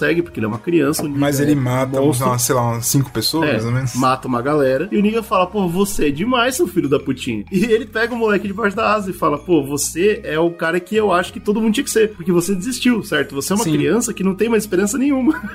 e eu gosto disso. Claro, é, a- é a ideologia, né? De novo, eu tô falando, é um embate de ideologias, esse pedaço todo. Aham. A ideologia do Negan é uma criança, né? Ele fala, pô, esse É, moleque. E ele alimenta. Ele nasceu alimenta na parada. É como se fosse uma prova da- do que é da ideologia dele, né? Ele, fala, ele Isso, nasceu exato. depois disso, ele se tornou que eu que eu sou, que eu tive que aprender. Ele já Achei é o assim. máximo. E aí ele trata o Carl super bem, mostra pro Carl como é que ele faz tudo errado, ele come as esposas dos outros, ele, o cara que não gosta do que ele fala, ele queima a cara, por isso que o Dwight é queimado. É, ele faz e o assim, Carl vai ele ali. mostra como funciona a sociedade do santuário, né? Porque até então a gente não sabia como funcionava. Ele fala, ó, eu sou o cara que manda, aí é como se fosse tipo uma indústria, né, que eles ficam. A galera trabalha aqui, trabalha colar, aí ele tem uma, um negócio das esposas, porque ele é um cara muito sexual e ele tem Ele tem um tipo assim, harém, velho. Ele faz um harém e ele, ele é muito bom uma coisa que ele coloca nesse personagem que ele tem. Ele não gosta de matar, ele diz, né? Não sei também, mas. Nada, ele não gosta, né? Tipo, de assassinar pessoas. Mas ele sabe que é necessário, ele sabe que ele consegue fazer. Então ele usa conforme ele acha que é necessário. E outra parada que ele não gosta de estupro, ele odeia isso. Violência contra mulheres, ele acha uma coisa absurda. Ele fala, pô, mas o cara tem um harém, né? Que porra é essa? Mas ele diz, É, cara, meu é, harém é não. Bizarro. fala assim, galera, eu mando essa porra e eu quero ter um harém de mulheres. Por que não? Sou mundo na porra toda. Mas eu não tô brigando ninguém. Você vem se você quiser. Agora, você não pode me trair. Então o que aconteceu, por exemplo, É. com o Dwight, tem outro cara também que tem a cara queimada, é porque as esposas dele trocaram é, eles por livre e espontânea vontade pra ficar com o governador, porque vai ter. não vai trabalhar. Comigo. Não governador, comigo. É, com Negan, isso, porque não vai ter que trabalhar, não vai ter que, sei lá, enfim, vai ter Tem vantagens ali ali, naquela né? sociedade, exatamente, que elas querem. E aí foda-se, né? Então a mulher do, do Dwight largou ele que se foda, ficou com o Negan. Só que aí por alguma paixonite, o corno ficou lá, pô, eu sou corno, não sei o quê. Ela voltou com ele, tiveram uma noite, e aí o Negan puniu, queimando a cara Queimando do a maluco. cara do cara, exato. E aí, tipo, e é interessante que o Carl é um cara que já viu tanta bosta no mundo que ele não fica chocado. Ele vai, ele vai alimentando aqui ele fala, pô, interessantíssimo, você vai me matar ou o quê? E o Negan acha o máximo, né? Isso tudo vai, vai resolver quando o Rick cola no portão do Negan pra falar, pô, devolve meu filho, e o Negan acha o máximo. Fala, claro que eu devolvo. Esse moleque é demais. Porque o Negan tava indo devolver, né? É, exato. O Negan tava indo devolver e encontrou meio que no meio do caminho com um cara, o cara é meu filho. E ele, é muito bom que ele vai brincar com o Rick e ele fala assim, ah, Rick, agora, não sei, o Rick regaça de porrada, mano. Pô, murro, murro. Aí o cara fala, caralho, esse maluco é bravo. Bate no, no Rick e fala, cara, eu não vou matar seu filho. Eles entram num, num acordo ali, mas ele, tipo, fala, vocês serão punidos pelo que o moleque fez, porque ele entrou aqui e matou uma galera e não sei o quê. E você vê também que próprio os salvadores estão tão nesse jogo do, do, do Negan de poder, né? Tipo, o cara é tão poderoso, é quase um deus. Cara, o cara entrou, matou uma galera nossa aqui de não falar nada pro cara. porque Eles não estão nem aí. né? E Isso pra mim é um problema também, porque tipo, nunca aconteceria isso, né? Pô, alguém não ia gostar, mas não, pô, o Negan Então, é mas poderoso, acontece, ninguém cara. fala nada. que traem ele depois, mesmo. É, então, aí que tem o Dwight, né? O Dwight com a cara Exato, ele. Representa um pouco, um pouco dessa parada. Ah, tem outra coisa boa também pro desenvolvimento do, do Carl, né? Porque nessa essa parte o Carl usa tipo um tapa-olho, uns- uma- umas faixas na cara pra não mostrar o olho, né? O buraco que ele tem. E o Negan, tipo, fala, mano, você tem que expor essa parada. Isso é um orgulho, porra. Você. Anda com o olho de fora, pô, você é um monstro, que nem Exato, você é um monstro, você pode mostrar isso pra galera. É, porque pro, pro Negan você tem que mostrar mostrar o medo, né? Você tem que ser tipo. É tipo o Batman, o Negan é o Batman da parada, né? E você tem que. Você tem um. Olha o que você tem, se eu tivesse essa porra, ia ser incrível, cara. Porque ninguém ia falar comigo nada. Porque eu sou. eu. Ser mais loucão que você. Exatamente, tipo, um bagulho assim. E ele começa a usar, né? O Carl ele absorve isso, né? Porque ele já tem isso dentro dele, é meio se libertando. E aí, como a gente comentou, o Dwight entra, tipo, falando, "Ah, eu também não tô gostando do, do Negan. E você descobre isso como o, o, o Jesus e o Rick começam a ir nas comunidades e ver quem mais tá na vibe de parar o Negan, porque o Negan tá uma porra. Muito grande. E eles conhecem o que é uma coisa que me incomoda muito também, que é o reino, né, cara? Onde vem o personagem de Ezequiel, que é um personagem incrível, tem a porra de um tigre. Uma tigresa, cara. Importa aí, pra mesmo mim- o sexo do tigre, velho? Porque o cara tem a porra do tigre. Aí pra mim o quadrinho já tinha ido pro cacete, né? Porque ele tava muito exagerado já. E vem esse maluco que é um rei e tem vários. Aí o Rick começa a juntar essas comunidades, fala: Ó, todo mundo que odeia o Negan, vamos fazer alguma coisa, porque não dá pra ficar do jeito que tá. E vai pro arco que é a Marcha da Guerra. Marcha para a Guerra, né? Em 2013, que foi o final de 2013, com só isso, né? Só ele juntando a galera. So I'm not exactly feeling a reason for us to try throwing lead at each other. I care about my people. I don't want to just march them into the line of fire because I want to play my dick is bigger than yours. It is. We both know it. But I'm also comfortable enough to accept the fact if it wasn't. I'm certainly not going to let my people die over that shit. Tem o arco ba- bacana do Ezequiel, que ele se apaixona pela Michonne e conta a história dele, que na verdade ele é só um cara que trabalhava no zoológico, por isso que ele tem uma tigresa, e ele fazia teatro, né? Então ele falou, então eu vou fingir que eu sou o rei e o povo gostou, então Sim, Mas segue o isso eu acho jogo. legal. É aquela parte do, do Kirkman quebrar, né? Ele mostrar um bagulho. Você fala, meu, aí você tá perdendo também, né? E ele fala, cara, é isso, eu sou um cara normal que eu cuidava do- da porra do tigre. E se você parar pra pensar, teve ah, um documentário no Netflix agora, né? Mostrando que é, ter gatos é, grandes felinos, né? É uma parada que nos Estados Unidos é normal. Tem pessoas que têm, tá ligado? É interessante que ele tá falando com a Michonne, a Michonne é igual o GG, né? Olhou e falou, que ridículo, o que que tá acontecendo? que porra tá acontecendo? E ele fala, mano, é interessante porque o pessoal tá- tava tão desesperado que eles querem. Eles querem alguma fantasia, né? Igual você ir pra um teatro e ver, e ver aquela fantasia acontecendo. Você, tipo, pô, é um herói. Por isso que eu gosto de filme de herói, né? Gosto dessa parada. Tira você da realidade e você vê alguém que você queria ser, né? Tipo, você almeja, você coloca lá em cima. E o Ezequiel é isso, é um cara que tem um tigre, tá ligado? Uma espada. Ele fala, pô, o cara é um. É um rei. Ele fala, eu sou o rei. Agora fala, uau, eu tô escapando da minha realidade que tem zumbi, que é uma merda. É, é isso, é interessante, muito eu bom. gosto muito dessa construção que eles fazem do. É engraçado, do Ezequiel. cara. Eu fiquei animado, não por causa dos personagens que eu tava achando meio galhofa, mas eu fiquei animado por causa dessa preparação. O Kirkman, ele soube muito bem escrever ah, esse, esse pedaço. Todos os, os núcleos separados, porque agora tem quatro, cinco núcleos acontecendo ao mesmo tempo. Todos eles estão na mesma vibe, assim, tipo, todo mundo quer parar o Negan, até o povo do Negan quer parar o Negan, alguns, né?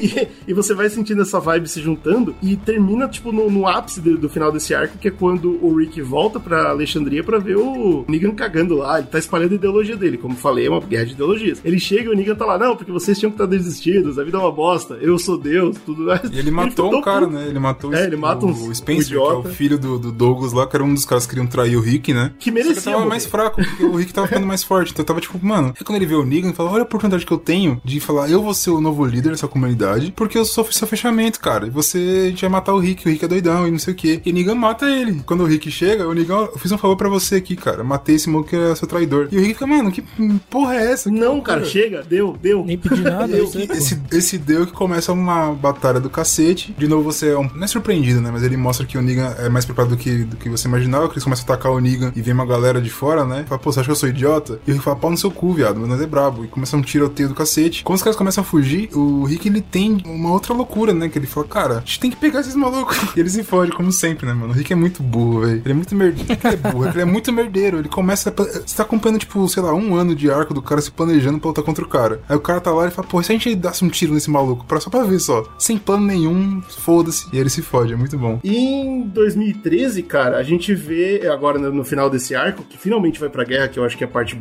com certeza mais legal desse segundo momento do, do quadrinho, é, a série tava indo pro cacete, assim. Apesar das notas estarem altas, os fãs começaram a perceber que a série tava meio perdida, né? Eles começaram a fazer uns arcos super esquisitos, velho. Fizeram um arco de doença, de gripe, que é muito louco. Nessa etapa, quem lia o quadrinho já tinha abandonado. Ah, não, com certeza. Então, mas só que tem uma estratégia. Tem uma estratégia que eles fa- fazem. Eu acho que talvez faziam antes, eu não sei. Eu sei que faziam quando vai chegando mais próximo do que a gente tá falando aqui nos quadrinhos. Que foi uma estratégia que foi muito criticada, mas eles sempre fizeram e sempre deu certo, aparentemente. Que era tipo assim: eles lançavam uma- a temporada em duas partes, sempre, né? É, pode crer, isso mesmo. E aí o primeiro episódio era sempre um episódio muito interessante, porque era algum evento muito importante do quadrinho, e a gente focou em Tiraram do eventos. quadrinho, é, É, exato. tipo, mano, esse evento que é importante do quadrinho, vamos colocar, blau. Você fala, caralho, que interessante, pô. Aí ficava uma merda, foda, ah, arco de gripe, cacete, ficava uma bosta. E aí, quando ia acabar esse meio de temporada, eles faziam algo chamativo. Ah, É. morreu, morreu, ganha, não morreu, ganha, não sei o que. Você fala, caralho. E aí, quando voltava, tinha a conclusão do que você estava esperando, que geralmente era frustrante, mas tinha se assistir também por causa do interesse. Episódio de merda, episódio de merda, você estava quase desistindo do último episódio. Eles, ó, no primeiro episódio da próxima temporada vai ser foda. Eles falam, caralho. aí ele ficava, tipo, alimentando com isso, cara. É muito E é doido. engraçado, é isso que eu ia comentar, porque tem um arco nada a ver, que é o da gripe, mas é uma, é uma coisa interessante, não é à toa que eu botei aqui, porque é uma coisa que o, o Kirkman não trabalhou. E olha que legal, imagina se de repente, durante o apocalipse zumbi, rola um Covid, entendeu? E a galera que morre vira zumbi. É uma porra. E eu, achei inter- não? eu achei interessante, cara. É uma, essa é uma brincadeira Não, legal eles é a segunda vez nessa semana de, de The Walking Dead especiais que você tá defendendo a série. Para, cara. Cara, mas pelo menos foi interessante. Foi uma bosta. Puta que pariu. A, a ideia foi interessante. E tem, a, como, como o Brunão falou, o ponto alto, né, que segurou a série durante esses dois anos, foi, tem uma cena que acontece exatamente aquilo que a gente falou dos meninos, que um mata o outro, tá ligado? Rola com duas meninas perdidas, aleatórias ali, uma menina mata a irmãzinha, falando, ah, fica tranquila, ela vai voltar, e quem tem que matar a menina assassina é a Carol, tá ligado? E é uma cena muito forte, muito interessante, que segurou realmente a galera por mais um bom tempo assistindo essa série de bosta. Your people are down. I'll get out of it. I always do. It's just you and me, Rick. And you, you are torn open. I am bigger. I am better. And I got a bet. We can have a future. I know I will.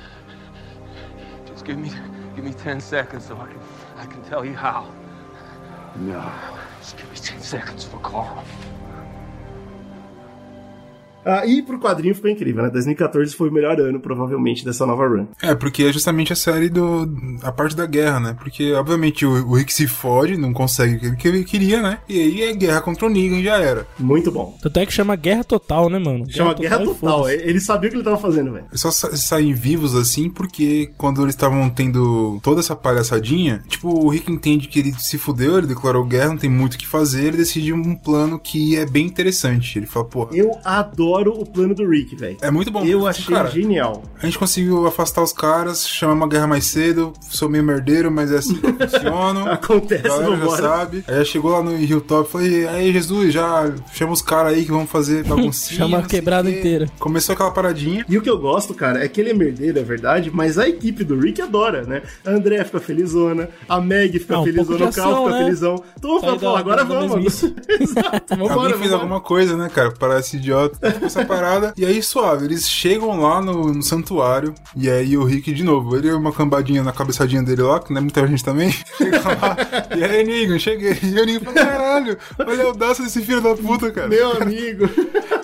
E o cara, ele tem. O que o Negan tem, é interessante que, tipo, ele coloca, ele usa zumbis pra proteger o santuário. Então ele deixa zumbis lado de fora. Parecido com que o, tipo. o Rick fez uma. É, só que o Rick não acorrentava, mas ele fez uma coisa parecida Na- no presídio. No presídio, é. Porque ele deixava os zumbis se aproximar, tipo, a gente tem que matar pra não ficar muitos e dar merda. Mas é bom deixar um pouquinho. Que aí, se alguém vier atacar, ele se fode. Tem os caras ali pra dar atrapalhado, legal. É uma coisa que ele faz mais ou menos, só que um pouco mais doente, que os bichos ficam acorrentados e tal. E é que o Rick decide fazer, né? O plano dele é, tipo, primeiro eu vou dar né, uma porrada moral no. no tentar, No né? No Niga, porque o Niga é difícil também. Eu vou lá dar uma aula, falar, não, porque o mundo pode ser melhor, as comunidades, a gente tem que se ajudar, a tem que beber. E o Niga fala, ah, vai tomar no seu cu que eu trouxe aqui. Tá com o Gregory do lado dele. O presidente da Hilltop, né? É, falando, porra. Aí o Greg fala, para com essa porra aí, Rick. Porra, não fode, não tô contigo não. Jesus fica putaço. Fala, pô, o cara é um merda, meu irmão, não sei o quê. É, mas não funciona de nada, né? Foda-se. É, não funciona porque no final das contas o Rick tinha um plano que era agressivo também, foda-se. Fala assim, cara, pau no seu cu. O plano dele era o quê? Fazer muito barulho, fazer um tiroteio pra fazer um barulho e depois pegar um carro e estragar o. Igual, igual o governador fez com ele no presídio. É muito bom como É, essas paradinhas, né? exatamente. Ele vai aprendendo com, com, com, com os merda, tá ligado? Achei genial, comigo, genial. Só Genial. ele fez o ataque. Ao invés de fazer igual o go- governador que foi idiota, de tipo quebrar o portão de defesa pros zumbis que estavam ali fora entrarem e entrar junto e se foder, isso é uma merda. e morrer? Ele quebra e vai embora. Fala, cara, foda-se. Falou.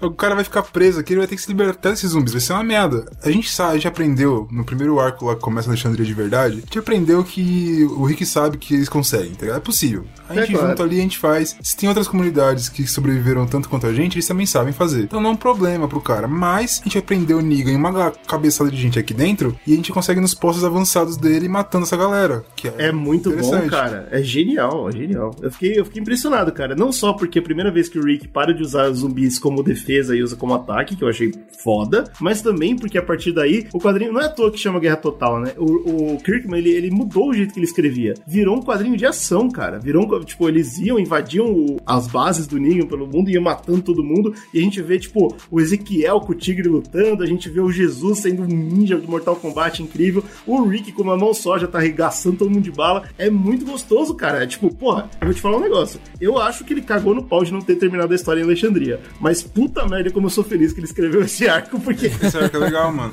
O Guerra Total é muito bom. três coisas, é muito né? bom. Ele separa, vamos, vamos colocar três grandes arcos aí, né? Então tem o Ezequiel com os guerreiros dele, Sim. que perdem legal, perdem pra caralho. Mano, É verdade, todo mundo morre engraçado. basicamente dos guerreiros, o Ezequiel fica sozinho, eu acho que tem o Graças à tigresa, a tigresa E ele fica, mano, caralho, acho que ela dá a vida pra salvar ele, né? Então, É, isso tipo, mesmo, ele isso perdeu mesmo. tudo, inclusive a tigresa que ele tinha. Então, tipo, nem o teatro, aquela coisa que ele tinha, ele tem mais. É, porque não ele valia perde- nada, né? Ele perde tudo, cara. Ele não consegue. Ele fala, cara, eu, eu não sou um rei. Eu tava representando ali a parada, como se fosse um grande guerreiro, mas eu não sou. E aí eu perdi todo mundo na Guerra Real e eu tô me sentindo mela e tal. Tanto que depois vai ser desenvolvido nos próximos arcos. É tipo, a Michonne falando, parece um bosta, cara. Tu é um merda, meu irmão. Parece ser bundão, não sei o quê. Tem esse desenvolvimento pra ele, tipo, conseguir superar esse luto e perder essa essência. Tipo, como que eu vou chegar no meu povo com, com o mesmo negócio teatral, sendo que eu não tenho nada, né? O tigre representa uma coisa meio que E é bom, né? É- Ele volta pro mundo real, é muito bom. só que é, é triste, porque o cara fica destruído, né? Tá na merda. Já a equipe do Rick também tá lutando, pô, os caras tão ganhando pra caralho. É, não Então, tipo perde assim, um. essa guerra aí tá complicada por quê? Tão ganhando, mas não é tanto também, tão perdendo também. Então, porra, como é que tá? Entendeu? Fica aquela parada mais ou menos assim. É, e em Hilltop, a Maggie fica puta, porque chega, a Maggie tá lá e tal. Ela tá mudando um pouco alguns paradigmas, por exemplo, ela enterra o Glenn lá. A galera para e fica, mano, que porra é essa de alguém enterrar alguém? A gente queima corpos, né? A gente nunca enterra É, ninguém. porque, tipo, a comunidade não tá acostumada com isso. Porque, pô, peraí, é um, era um zumbi, sei lá.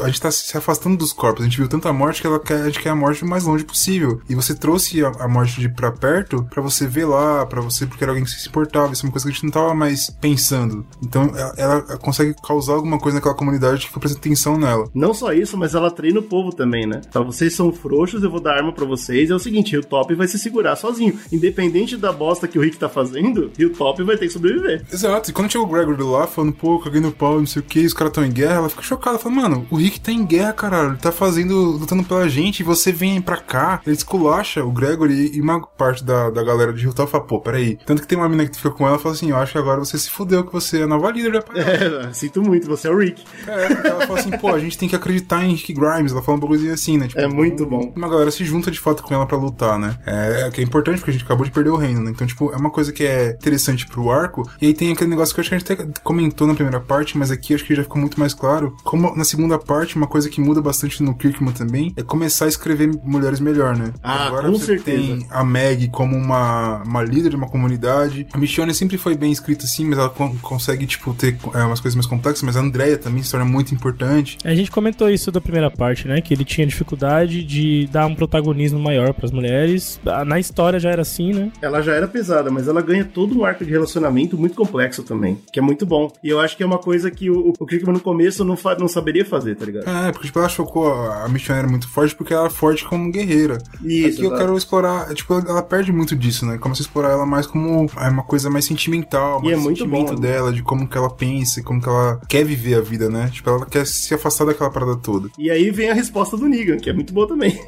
que ele chega em Alexandria com arma pra caralho, que o Rick tinha essa brisa de que, pô, os caras estão sem armas, não tem arma suficiente pra uma guerra, a gente tem tá fazendo bala, tá ligado? E aí ele fala, não, cara, a gente tem arma pra caralho e tem granada, pau no seu cu, só que a gente não, a gente não fica mostrando arma porque a gente não quer gastar bala, seu otário, pra uma situação como essa, como está com a granada pra destruir Alexandria, né? E é pesado pra caralho também, né, velho? É chocante, é um, é um ótimo arco, porque a resposta do Negan é super violenta, assim. Como eu falei, o arco inteiro é só ação, é só muito bom. Só que olha que engraçado, né? Não dura que nem a do governador, que vai e volta, vai e volta. Nessa última ataque do Negan já é o final, tá ligado? Eles Mais sobrevivem. É, Porque eles atacam, eles sobrevivem porque a Meg chega com reforços, isso, né? exatamente. É quase Gondor, assim, é muito bom. Inclusive tem uma cena só pra mostrar o exagero do Jesus, que também é outra coisa, né? Ele coloca um personagem mais de um personagem gay na história, Jesus é um personagem gay. pois é, pois é, outra, outra maturidade do, do Kirkman que a gente vê aí. Olha quem é o gay na história.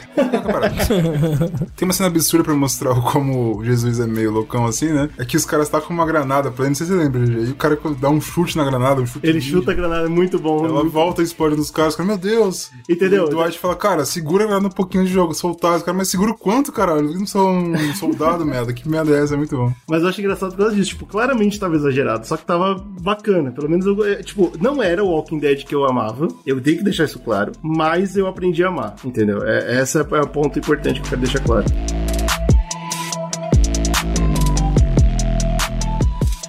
Rola essa parada incrível e acontece o final do Negan, cara. E aí finalmente a gente vai ter um momento maravilhoso de matar o Negan. e aí, incrível, incrível. Porque a guerra que o Negan descobre é tipo, cara, a gente não vai conseguir ganhar essa guerra se, se o Rick estiver participando. É, A gente claro. aprendeu porque o cara, sei lá, É já bravo. consegue motivar pessoas a lutarem por ele e vai ser uma merda. Então a gente tem que matar o líder. O Negan muda o pensamento dele, né? Porque o Negan, pô, eu quero deixar o líder vivo, controlando ele, porque assim todo mundo vai controlar todo mundo. Mas como eu não consigo controlar o líder, e se eu não consigo controlar o líder, eu nunca vou estar suave, porque ele sempre vai estar conseguindo pessoas pra me fuder, eu preciso acabar com ele. Ó, eu vou, eu vou usar outro termo, hein? Eu não vou usar controlar, eu vou usar convencer, tá? Porque eu ainda acho que é uma batalha de ideologia e ele percebe que ele nunca vai quebrar o Rick. Então, Isso é um problema. porque aqui nesse arco ele tenta matar o Rick. Ele só É, não então. mata porque o Dwight trai, né? Porque Exato, ele começa a usar exatamente. como arma é, facas ou. Que é um, um conceito que você pode até falar que é um furo que existe em ideo- que Existe alguns furos, né? Que, cara, se você tá lutando contra zumbis, tem tipo carne podre e isso foi apresentado na história que vai te dar uma febre e você vai morrer, os caras tão sujos o tempo todo com essa porra. Então eles deveriam É. morrer muito mais fácil, né? Se fosse Sim. uma coisa mais realista. Se fosse levar Aqui- o pé da letra, tudo. né?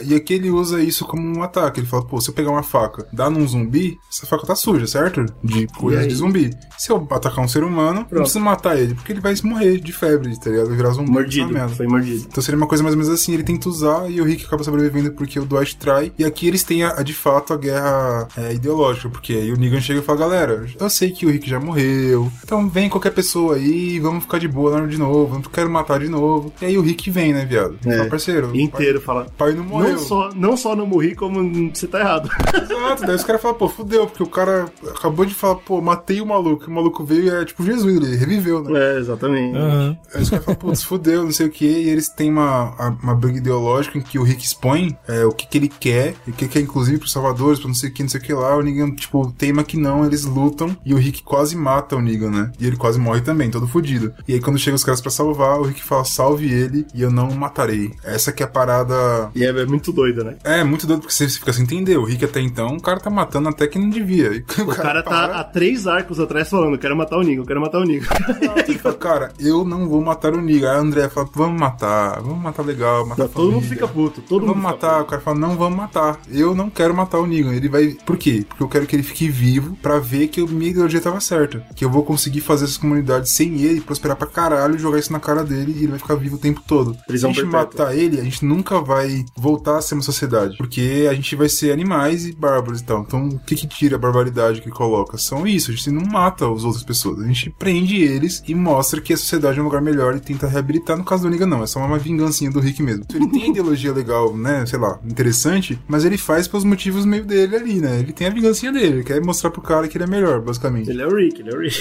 Mas ele, é, ele entende que, tipo, porra, eu fazendo isso, eu vou passar uma mensagem pra toda a comunidade. Aqui é assim: o pai é brabo e o pai tá fazendo direito. E eu não tô É, porque a toa. a ensina a ele a, a ter essa esperança, né? Tipo assim, pô, a gente consegue. É o que você falou, vamos parar de sobreviver e vamos começar a viver. E ele, ele passa isso quando ele pega o Negan, né? Ele fala: peraí, se eu matar esse cara agora, eu tô sobrevivendo. E eu consigo fazer melhor, certo? A Andrea me falou que eu consigo fazer melhor, eu acredito que eu consigo fazer melhor. Então vamos prender esse filho da puta e fazer melhor. E é muito bom, é incrível, assim. Eu acho que essa decisão do Kirkman. E é legal porque isso é, é muito poético, porque o Kirkman ele tá falando isso entre os personagens, mas ele também tá falando isso na visão criativa dele, tá ligado? Isso é o Kirkman que tava querendo terminar com os zumbis vencendo e tudo dando errado, prendendo a si mesmo e falando: não, cara, você consegue fazer melhor. Não melhor, mas assim, né? Você consegue fazer um fim que não seja tão trágico, um fim que seja mais. Eu não vejo isso como um problema, tá ligado? Não, não é um problema. Não, é um é problema. interessante. E em 2014 ainda ele, ele ainda faz o comecinho, o final, né, dessa grande batalha, que é o terceiro arco, é o único ano, se eu não me engano, que ele faz três arcos no mesmo ano, que ele faz o, o novo começo, que é acabou o Negan, mas eu ainda não vou parar de escrever. E, de novo, pra mim, um erro. Mas nessa altura dava? Dava pra terminar nessa altura? Eu tinha que desenrolar Dava agora. suave. Não, dava Agora suave, dava. Tinha que dava. desenrolar agora. Agora tinha que desenrolar. Dá pra fazer um pulão e falar, ó, deu tudo certo, fim. É o que ele faz, né? Mas ele pode parar, tipo assim, o Rick falando agora a gente vai reconstruir, e aí ele fazia um pulão e mostrando uma estátua do Rick. Podia, tá ligado? Mas eu Dava, acho que seria opa. pobre, sei lá. É. É, A não, parada que me disso- choca é porque esse arco é o único arco que ele tem um, um- Ele pula tempo pra caralho, assim, né? Porque ele pula um tempo tá o Rick barbudo, careca, todo fudido que ele brigou com, com o Nick e não quis atendimento rápido, tá com a perna zoada. Tá só o Mel, tá só. É o Rick velho. O Rick velho é um personagem incrível. O Rick velho gosto é muito dele. E aí ele começa a mostrar é, como que tá Alexandria, né? Parece uma cidade faroeste agora, né? Tá tipo uma cidade mesmo, bem... Tem, tipo, galera plantando aqui, todo mundo tem seu lugar que trabalha e tal. Tá prosperando, tipo, as comunidades têm agora estradas quase sempre seguras, tem pessoas ali que estão tentando deixar seguro. Então, tipo, tem muito pouco zumbi, quase nunca se vê por, por aqueles caminhos, então... Rola troca entre as comunidades, né? Exato, tipo, ele faz um rolezinho que você vai trocando, vai não sei o que. Então, tipo, o reino fica perto do mar lá. Então os caras, eles, eles têm um, eles pescam e é pra todas as comunidades, tá ligado? Ficam pra eles, obviamente, mas eles trocam com as outras. Os salvadores fazem não sei o que, e piriri, pararó. Então, tipo, eles fazem essa paradinha e mostra que ele venceu pra caralho, tá ligado? E aí você vai começando, tipo, uma coisa que é apresentada é que as hordas são coisas que se tornaram, que é uma coisa comum e que é uma ameaça ainda. Eles mostram como que o Odin conseguiu uma técnica, a técnica do, do, do gadão, né? Ele vai, "Aê, é, boa, é." aí os zumbis vão seguindo, eles vão tentando desviar aquela parada. De novo, o Kirkman escrevendo bem zumbi. Finalmente ele volta pra isso, que eu acho que é importante. Ele deu a ideia de rebanho que foi muito boa, e aí ele começou a trabalhar essa ideia, e eu achei muito boa também.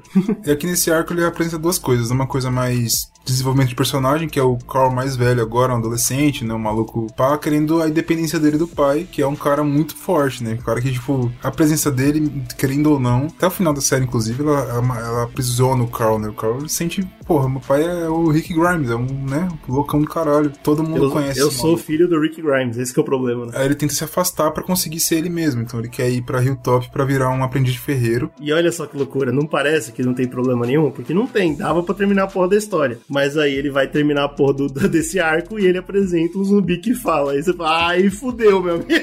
Acaba a porra do... Finalzinho da última página, pá, zumbi falante, tchau. Aí você fica louco. Aí você fala, fala, porra. até o ano que vem, galera. Falou. É isso. puta do caralho. É isso, cara. Durante esse tempo, em 2014, a série tava numa queda incrível, né, cara? Eles começaram a brincar muito com a morte do Glenn, então a partir daí, toda temporada, final de temporada, o Glenn morria, né? E pra não morrer. Porque eles sabiam que eles estavam chegando, né? Eles sabiam que eles iam chegar no, no, no Negan. Nossa, mas então, isso é mano, muito teve- pobre de roteiro, né, velho? é muito ridículo. Vários fakes. E, e aí o foda é que o público ficou- foi ficando puto, tá ligado? Porque toda, toda temporada o Glenn morria, para na temporada seguinte ele não tá morto. É o povo, porra, vai tomar no cu, meu parceiro. Até, até quando, tá ligado? E a quinta temporada também foi um grande problema, porque teve um arco incrível do hospital. É, a ideia desse arco é policiais, que, né, quando tudo começou a dar errado, os policiais se juntaram. Obviamente eles tinham armas de fogo e eles entraram no hospital e protegeram o hospital. E lá eles criaram uma comunidade terrível, onde os homens estupram todo mundo que eles querem e eles ficam lá se protegendo, tá ligado? Então, tipo, eles têm armas, eles conseguem sair, pegar comida e tal, e os homens vão estuprando as mulheres e é uma mulher que manda lá. A gente vê pelos olhos de uma mina que se perde lá dentro, tipo, ela, os caras começam a dar em cima dela e ela fala com a moça que manda e fala, pô, que história é essa? Ela fala, cada um tem que fazer sua parte, minha filha. E sua parte é essa aí. E é, é terrível. Essa daí. E a minha é isso E- daqui. Então, e é terrível porque era. pra- acho que pra falar um pouco de violência policial e tal, mas é muito triste, porque, de novo, a ideia é muito boa e a série caga no pau, porque no final o arco não vai a lugar nenhum. Todos os personagens envolvidos morrem e bola pra frente. Então, tipo, é muito triste. de novo, eles jogaram fora. Ah, e é nessa época que entra todo mundo deu Chris. Ah, pode crer. Na série, deu uma Puta, subida, aí- né? E aí ele morre logo em seguida também. Esculhambar, pra esculhambar. Nossa, que palhaçada do caralho. ah, e aparece o Morgan, mestre de Aikido. Também tem isso. Nossa, o Morgan, mestre de Aikido, foi o que me agrediu. Eu assisti essa temporada. Essa eu assisti. Foi um dos piores episódios que eu vi na minha vida.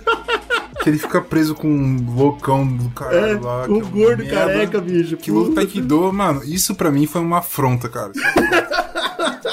Sacanagem, Porque assim, né, porra, sei lá, o na- no quadrinho, ah, tem um Jesus que é um ninja, pô, você aceita de boa, mas um, porra, um Morgan Aikido não dá, não, viado. É, Morgan. Esse cara que fez Morgan Aikido vai fazer muitas decisões incríveis aqui pra frente. E ele não é mais o showrunner. Vocês vão entender por quê, tá? Porra, eu acho que o Morgan. Aikido já entenderam já. porque- Ah, não, fica tranquilo. Vamos lá, quadrinho. Aí vem os sussurrantes.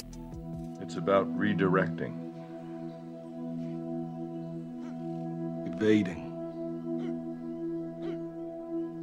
and actually caring about the welfare of your opponent.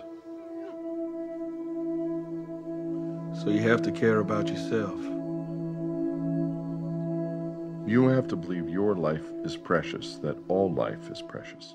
Sussurros Viram Gritos, que é o próximo arco de 2015. Odiei esse arco, do começo ao fim. É, ele é um arco difícil, ele é um arco difícil, é uma barriguinha que tem mesmo, porque esse é um arco que ele tenta explorar esse mistério dos sussurradores. Eu não sei se, se vai, vai, muito pra frente, assim, porque, enfim, é interessante o conceito no geral de você ter zumbis falando. Tipo assim, eu gosto muito de zumbi, então eu tento consumir bastante coisa. E você percebe que as pessoas perdem a mão. É. Você fica, me sabe o que fazer. O próprio Romero, você vai vendo os filmes dele, pô, filme incrível, incrível, começa a cagar, velho, fica uma merda. Tenta colocar conceitos como o zumbi usando arma, é uma merda pra caralho.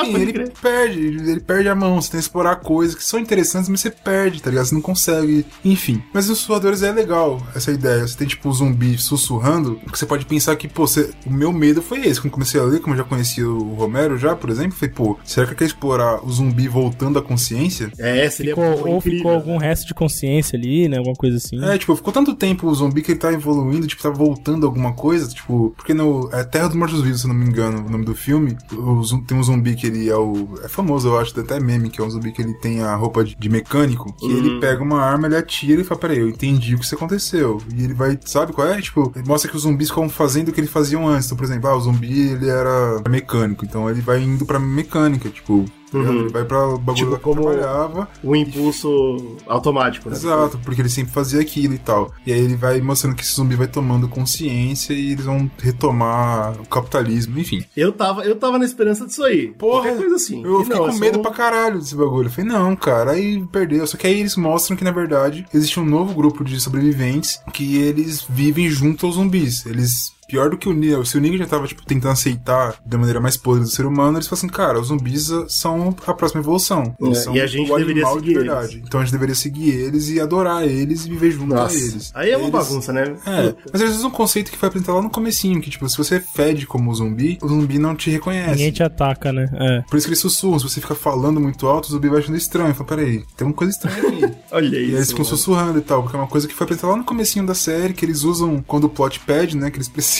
invadir é. Tem muitos zumbis. E eles, usam. eles usam outro conceito também que o próprio Eugene explica, né? Que quando um zumbi tá andando, o outro vem e segue ele, né? Então os sussurrantes usam isso. Eles estão vestidos de zumbi, aí eles andam contra o inimigo e, e a zumbizada vai junto, achando que foda-se. E aí eles e usam assim, o zumbi como arma né? e como. É, e eles usam como arma e como defesa, né? Exatamente. É que eles, eles colocam uma personagem, porque a galera de Hilltop, que tá agora sob o comando da Meg e tal, acabam perdendo, encontrando com esses sussurradores, se fodem e tal, porque eles usam facas e o cacete. E eles conseguem capturar uma delas, que é a Sofia, que é uma menina jovem. Aí que tá. A Sofia eu acho um arco, um arco legal, porque a gente tá. O Bruno falou. Sofia né? não, desculpa, Lídia. Sofia é, é Lídia. É Lídia. Carl agora tá um adolescente, e junto com a adolescência vem os hormônios. E eu achei muito bacana estudar um pouquinho do que acontece com a cabeça desse menino, né? Que ele conhece essa, essa menina que veio de fora, que tava com sussurradores, é uma menina que usa máscara de morto-vivo e mata os outros. E ele fala, porra, vamos transar, porque a vida é foda. Não, mas eu acho que o que ele pega dela é que, tipo assim, ela é uma monstra, e ele se considera é. um monstro também por causa do, do olho dele, etc. Por causa do Negan. É, a essência do, que ele, do Negan, exatamente. É. Que mostrou pra ele que ele é assim. Quando ele vê ela, que ela também é assim, ela é considerada pra sociedade dessa forma. Eu acho que ele tem uma empatia que o Kickman aborda aqui nele, assim, cara, ele se vê assim. Ele acha que a sociedade tem medo dele, é, só respeita porque ele é filho do Rick Grimes, mas tem muito medo dele porque ele é um, é um monstro. Ele fez e aconteceu e tal. Tem um respeito, mas um respeito muito mais próximo ao medo, muito mais do que uhum. o Negan tinha, tá ligado? E pro adolescente isso é terrível, né? Ele, ele não sabe lidar. E aí quando ele vê ela, ele fala, pô, eu consigo entender essa menina porque todo mundo tem medo dela, etc. Eu consigo, tipo, criar empatia com ela e entender o que acontece. E, e tem uma é cena incrível pelo, né, que ela, ela é. gosta dele também, né? E aí tem a cena incrível do quadrinho que marcou pra mim pra caralho, que ela pede pra ver o buraco do olho dele, né? Ele mostra, ela fala, pô, achei lindo, e lambe o buraco do olho dele. Yes. Aí, amigão, eu fiquei, uau, aí, aí vai, aí vambora. Essa cena é Gostosura. você tem começando, ele tá querendo se desprender do pai dele, todo esse arco, e aí ele começa a ter a liberdade sexual dele, né? Ele entende o que, que é isso, e ela que apresenta apresenta. E é interessante ela apresentar a sexualidade pra ele, porque depois tem um arco sobre isso, né? Quando fala dos sussurrantes. É, porque ele vai pros sussurrantes junto com ela, né? Ela fala, pô, minha mãe tá lá e minha mãe tá loucona, que ela tá matando gente da sua vila. E de fato, a, a, a Alpha, né? A gente descobre que é o nome da personagem. Ela entra no, em, em Hilltop e mata uma porrada de gente. É, ela chega em Hilltop e fala assim: E aí, vocês estão com a minha filha aí? Descobri que porra é essa? O que tá acontecendo? Aqui é nosso, vocês ficam na sua aí, não sei o que, devolvam minha filha e ela decide ir pra não causar problemas, já que ela se apegou à sociedade ali, inclusive Uhum. o Carl. E o Carl, que é filho do Rick Grimes, fala assim: opa, acho que isso que eu vou fazer, eu vou sozinho atrás dela. e aí eles, eu sou idiota. o Carl, junto com a sociedade, ele entende como é que é, entende por que, que a Lydia não queria estar ali. Porque, como eles têm essa cabeça de que são animais, eles falam assim, cara, a gente é tipo animal, a gente é tipo zumbi agora. Eles Você o não sente nada. Você não pode sentir nada. Sei lá, você tem que ser forte pra caralho, como se fosse uma cateia de lobos, uma parada mais ou menos assim. Então, por exemplo, é, estupro lá é liberado, não tem essa parada. Inclusive. Também. É, não tem essa porra não. Nossa aconteceu, senhora, hein? aconteceu. Ser forte o suficiente pra se libertar daquela parada. Se você não conseguiu, É, então. E a Alpha, que é a mãe da Lídia, ela deixa a filha ser estuprada e não faz nada, porque ela é forte pra cacete e a filha também tem que ser. E aí o Cal vê isso e fala: É, amigona, vou levar ela embora legal. E não é à toa que ela não quer voltar pra aquele lugar, porque. não deu não, pai. Também é uma ideologia, né? Que a galera ali comprou e se segue essa loucura do cacete. É tipo, é tipo o niilismo total, assim, né? Que essa galera abraçou. que não é muito longe do que o Negan tava, tava pregando. Então é por isso que eu acho que é interessante. Meio que é uma evolução ainda pior que o Negan, né? Tipo, Sim. o Negan ainda tinha um pouco de humanidade. Agora chegou essa galera que não tem nada. Não tem nem um E, não por acaso, um cara que vai se dar muito bem com esse arco é o Negan. Aí que ele vai estar em casa, tá suave. E aqui é interessante que o próprio Negan nesse arco tem uma, uma parte que ele vai tomar um banho lá, dá um banho pra ele, fica numa cela na casa do, do Rick, pra você ver como o Rick é doido. e aí dá um banho nele e deixa a cela aberta. Ele vê a cela aberta, acha o máximo e fica sentado dentro dela de boa. Quando o Rick chega e vê, para ficar, porra, o que tá acontecendo, não sei o quê. Aí ele fala, tá vendo aí, Rick? Porra, o bagulho é aberto pra ter ido embora, matar sua família, foda-se. Mas não, eu fiquei aqui. Aí o Rick é, foda-se, irmão. vai embora. Tô nem aí, mesmo, filha da E o puta. Negan fica, ah, meu Deus. Porque o Negan Filho da ele puta tá também. agora o tempo todo, você entende que ele tá tipo uma loucura. Tipo, eu quero me tornar amigo desses caras, tá ligado? Eu quero, tipo. Exato. O Negan quer provar que ele mudou. Que ele e de entendeu, fato é exatamente. interessante que você vê que ele mudou. Ele tem papos com o Carl que ele vai falando, pô, eu tô gostando do que seu pai tá fazendo, o seu pai conseguiu trazer a paz, a galera parou de se matar. Eu achava que isso era impossível. Eu tô vendo que, pô, alguma É. coisa aí tá acontecendo. Só que ele tem aquele bagulho. Eu acho que o Rick deveria fazer uma coisa mais assado. Porque eu também fui líder há muito tempo. Então eu tenho meu conhecimento pra ajudar, tá ligado? Então é interessante, você, come- você começa a perceber que a vitória ideológica tá saindo do Rick. Ainda é o começo, ainda é a semente disso, né? Vai evoluir, mas o- é o que o Bruno falou, assim, o Negan ele tá lutando pra, pra ser aceito no grupo, certo? E aí ele vê nos, nos uma ótima oportunidade. E aí tem algumas outras coisas nesse arco que são interessantes, assim. Por exemplo, a Michonne, você é apresentado pra ela e descobre que ela se afastou total da, da parada. Ela queria, tipo. Ela foi pro, pro reino e se afastou do Ezequiel, que agora, não sei, tava fraco, tava merdel. E ela foi pro viver no mar porque ela tava, tipo. Sentimental demais. cansada, ela tava cansada do- de tudo, tá ligado? Ela, tá,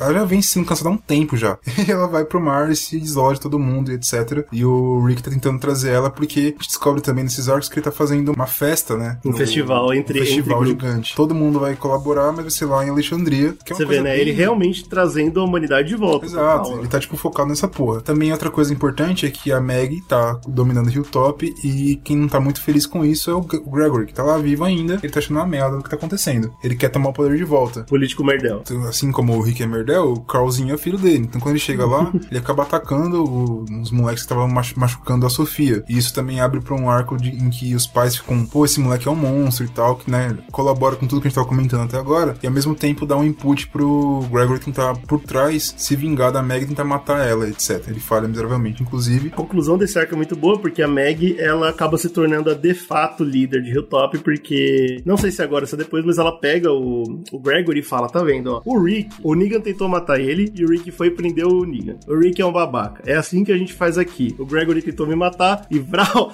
pendura ele na árvore, mano. e mata o cara. Só que aqui também tem a conclusão, nesse próprio arco tem a conclusão do que acontece com a Lídia, né? Uma coisa que você percebe também é que ele começa, parece que correr um pouquinho mais com as conclusões, né? Ele vai concluindo as coisas. É, sim, sim. É o que eu acho bom, inclusive, porque né, o arco tava. Eu também acho muito meio barrigudo. cara. Em dois quadrinhos ele acaba, em dois arcos ele acaba com os sussurradores. Pra mim tá muito bom É, isso. porque, tipo, aqui ele vai atrás, toda nessa parada ele descobre que tem, tipo. Mano, os caras têm um mar de zumbi muito gigante, o maior que todo mundo já viu. Ah, já controlou horda? Já, mas é o maior. E eles meio que ameaçam. Falam assim, Rick, a gente não tá pra brincadeira, não, parceiro. Aqui é poucas ideias, entendeu que você tem a sua comunidade lá, pau no seu toba. A gente vai passar aqui uma linha você não vai ultrapassar essa porra que a gente vive, você vir pra lá. A gente fala, não, pô, beleza, o cara é meu filho. A Alpha acaba deixando a Lydia aí também. E aqui você descobre, obviamente, que o negócio que o irmão faz, que apesar de todo esse negócio meio, meio loucura, meio fantasia, né? Do, pô, a gente não somos como lobos e não sei o que, ela é um ser humano, tá ligado? Então É. ela chora, inclusive, de saudade da filha. E ela, mas ela não quer que a filha fique ali porque sabe que a filha não é como ela, não vai sobreviver ali de uma maneira boa, não tá feliz naquele lugar. Pô, ela tá ligado? acabou de deixar a filha ser estuprada, né? Então, não, ela meio que deixa ela, ela ir embora com, com eles pra, pra cidade. Só que o que acontece é que quando eles estão voltando, é, nesse, nessa linha que ela falou que eles não podem passar, que seria o território deles, tem uma porrada de tora e tem um monte de ca- cabeça de zumbi empalada. E esses zumbis são Ezequiel, Rosita, vários personagens que são importantes ali pra comunidade deles.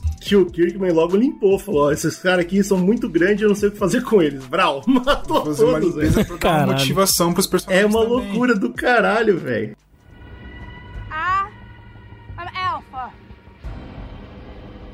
Only want one thing from you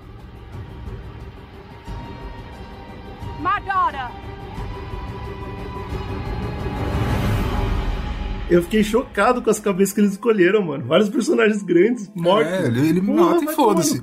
E que eu acho que faz sentido, por exemplo, o Ezequiel, não sei se ele tinha muito mais pra contar desse personagem. É, acho que Só não que mesmo. ele serve como motivador pra trazer a Michonne de volta pra ação, por exemplo. É, Então é ele verdade. bota. A Rosita é interessante porque ela, ela tava movimentando ali a vida amorosa, ou enfim, do próprio Eugene, que tem um peso muito importante pra essa comunidade agora. Ele é um cara, porra, foda. Ele é o pica da, da parada, o ministro da educação, o ministro da, da, da tecnologia. O cara é, é o pica, tá ligado? Porque o O cara, cara que faz entende. tudo, né? Ele faz bala, faz moinho, faz. Então pro Rick É, interessante painel solar, o cara faz tudo, pô. Você vê o Rick, tipo, muito político, porque ele fala, cara, o gente tem que cuidar desse cara aí, ele não tá muito bem nessa ideia, não. Rosita tá metendo um chifre nele, tem que ter um cuidado aí, porque o cara é importante pra gente, tá? Tem toda uma... essa motivação. O, o interessante disso é porque ele consegue, o que eu não sabia muito bem como ele ia fazer, mas ele consegue deixar muito claro como que a gente vai fazer pra ter essa batalha contra os sussurradores. Por quê? Ela atacou a gente pra tentar colocar assim, cara, não, não se aproxima. Só que atacou com a pessoa errada. Atacou o Rick Grimes, né, cara? Você não faz E isso. aí, agora, agora a gente vai se aproximar legal.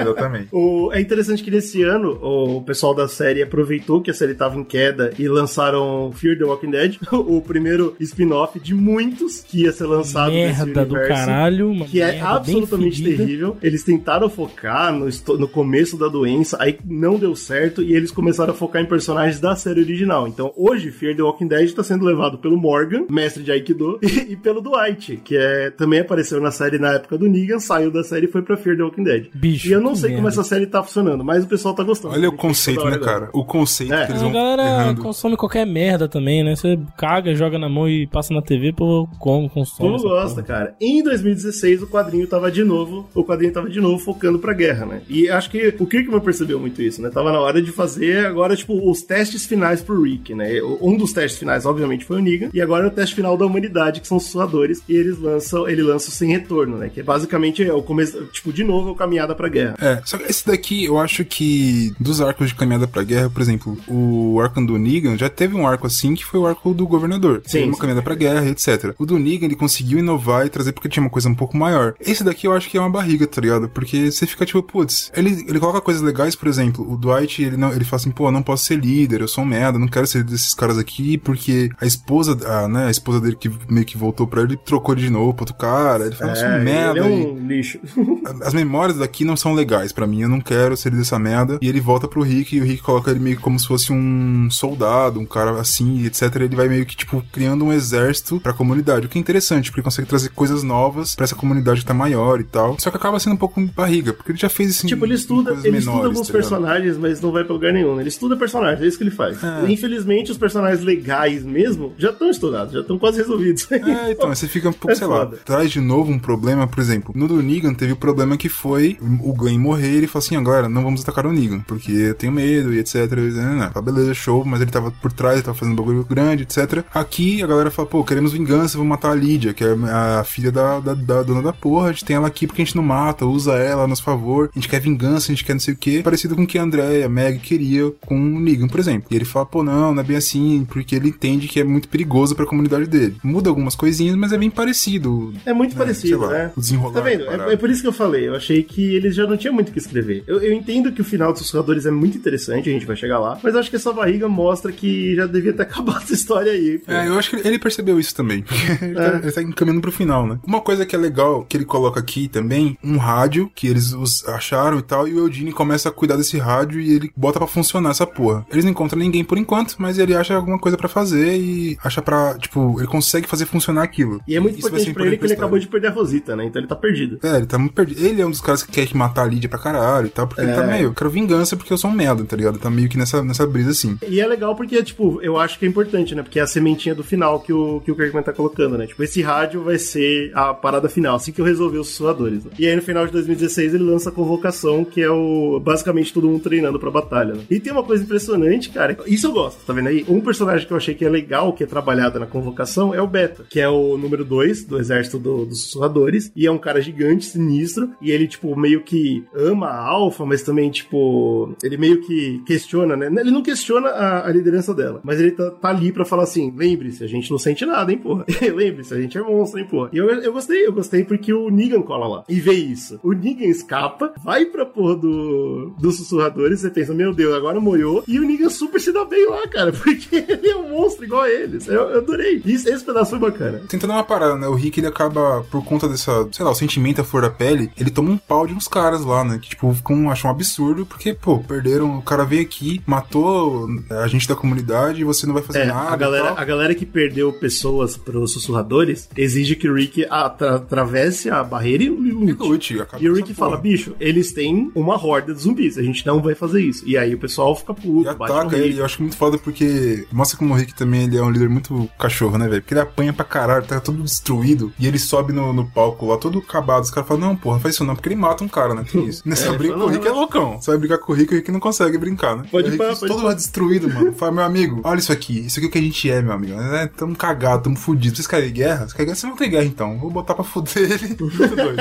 E aí é muito bom porque ele fala com o Negan, né? E o Negan fala, cara, você tem que fazer, você tem que colocar eles como um inimigo, usa isso a seu favor. É, eu amo que o Negan- É ter um inimigo a seu favor, tá ligado? Você fala, ah, o comunismo é meu inimigo. Ele fica assustado e eu gosto muito disso, porque o Negan olha e fala: Meu Deus, o Rick tá se perdendo, né? Eu preciso evitar que o Rick se perca, Meu porque herói. agora eu confio no Rick, entendeu? Eu, eu gostei muito disso, porque, tipo, o Negan escapa e vai pros sussurradores, porque ele quer, tipo, dar uma esperança pro Rick, cara. E você vê, agora sim, né, praticamente total a troca de ideologia. Agora, cada vez mais o Negan tá falando: não só o Rick tava certo, como eu vou ajudar ele a defender o que ele tava defendendo antes. E é, pô, Olha, isso então pra ele mim é troca a incrível. ideologia a partir daí, desse momento. É incrível, é incrível. É, porque, tipo, qual é o foda? Você fala, pô, ele tá, foi derrotado pelo Rick de verdade. O cara não tá fugindo, ele tá ali, ele tá, né? Só que quando ele chega, ele foge, ele chega nos sussurradores e fala, fodeu, ele é um vilão, né? Ele tá lá com os caras, ele vai juntar o exército pra matar o Rick, vai falar os planos do cara. E ele se destaca muito, como o Gigi falou, porque o cara, mano, o cara, é- ele é um sussurrador, né? Ele é um cara psicopata loucão. Nilista, escroto, Exato, tá tipo, mano, os caras falam, pô, esse cara aqui é incrível, é pô, não sei o que, ele tá lá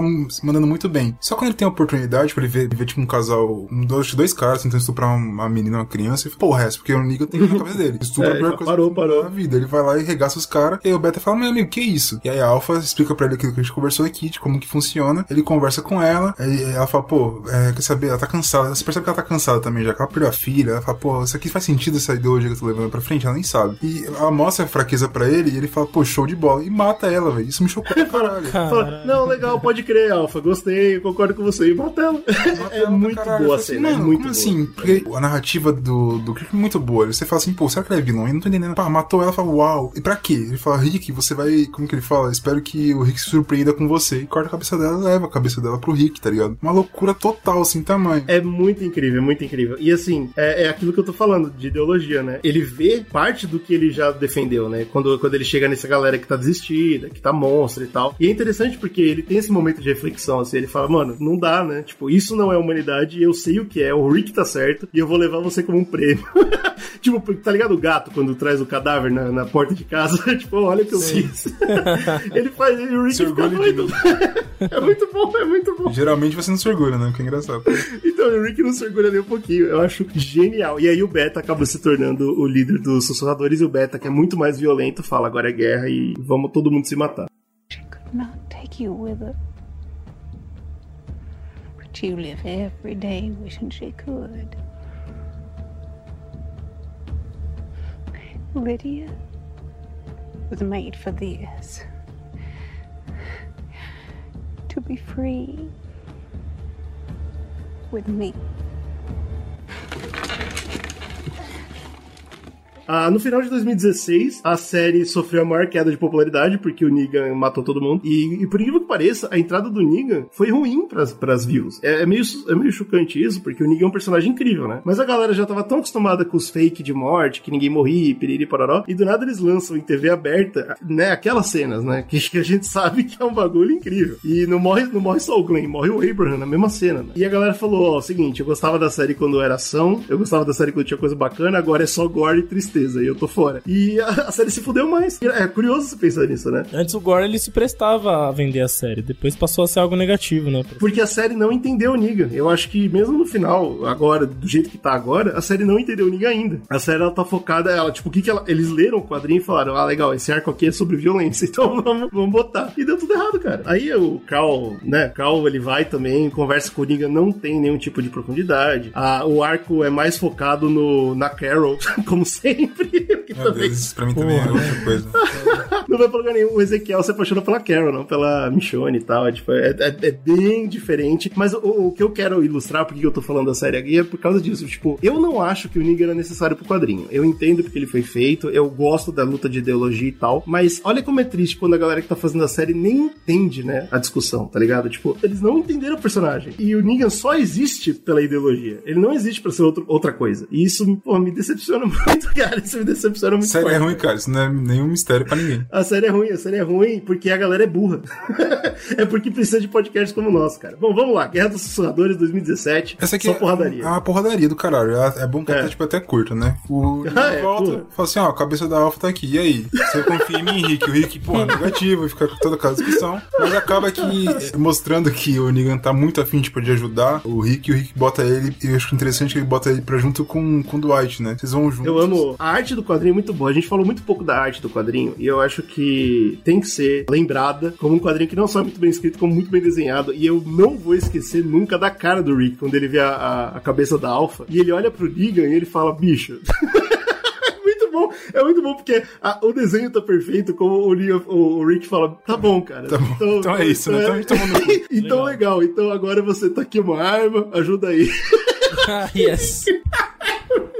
É que as É coisas importantes é bom, justamente isso, né? O Beta fala, porra, eu vou lançar aquela horda gigantesca que a gente não tem controle, e os sussurradores, você entende que eles, hordas menores, eles conseguem controlar, igual o GG falou, o plano que eles fazem. Mas é tão grande que a gente não tem controle, então a gente vai tentar É, colocar. foda-se. vai pra frente e vai embora correndo todo mundo, deixa a horda lascar. É a opção nuclear, atacar. tipo, né? É, então você tem, tipo, essa ameaça vindo. Tem uma discussão que eles fazem um pouquinho sobre o reino, se ele vai ou não apoiar na guerra, do porquê e tal. Não é mais o Ezequiel que morreu, mas tem outros caras lá, eles fazem um arcozinho pequeno, mas mostrando do porquê que. O que eu acho importante só é por- o quão importante é a Alexandria os- como símbolo que a gente vai defender, mesmo que a gente não precisasse, tá ligado? Porque é uma guerra de É. Alexandria contra os sussurradores. Mas a ideia é que a gente tá defendendo nós todos, a comunidade como um todo. Não tem um pouco É o disso. bastião, né? Mostra também outra coisa que eles vão mostrando, que é justamente os salvadores falando assim, cara, se vai ter guerra, deixa eles se fuderem e a gente vai lá e dá um pau no Rick. Quem tá comandando ali é a Cheryl, né, que é a ex do Dwight. E a gente volta pro que era antes, vai ser bom. Exato, vai ser incrível. E aí, o Dwight e o Negan se juntam pra tentar lutar contra o Beta. Tem uma batalha Negan versus Beta que é bem pesada pra caralho. Nossa, fenomenal. E o Negan fica fudido porque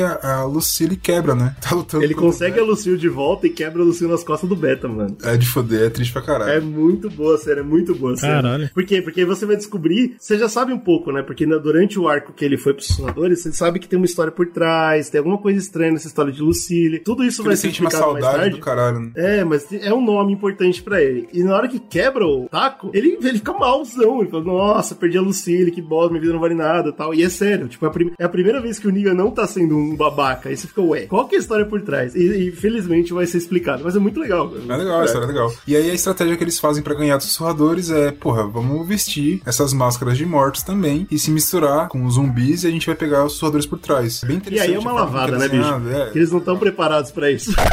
É, então. Assim, é bem violento, morre uma galera legal também do, de Alexandria, principalmente quando, né, vai chegar a Horda aqui pra fuder. E aí vem um destino certo, que a gente sabe qual que é, que é a derrota, que é a Horda.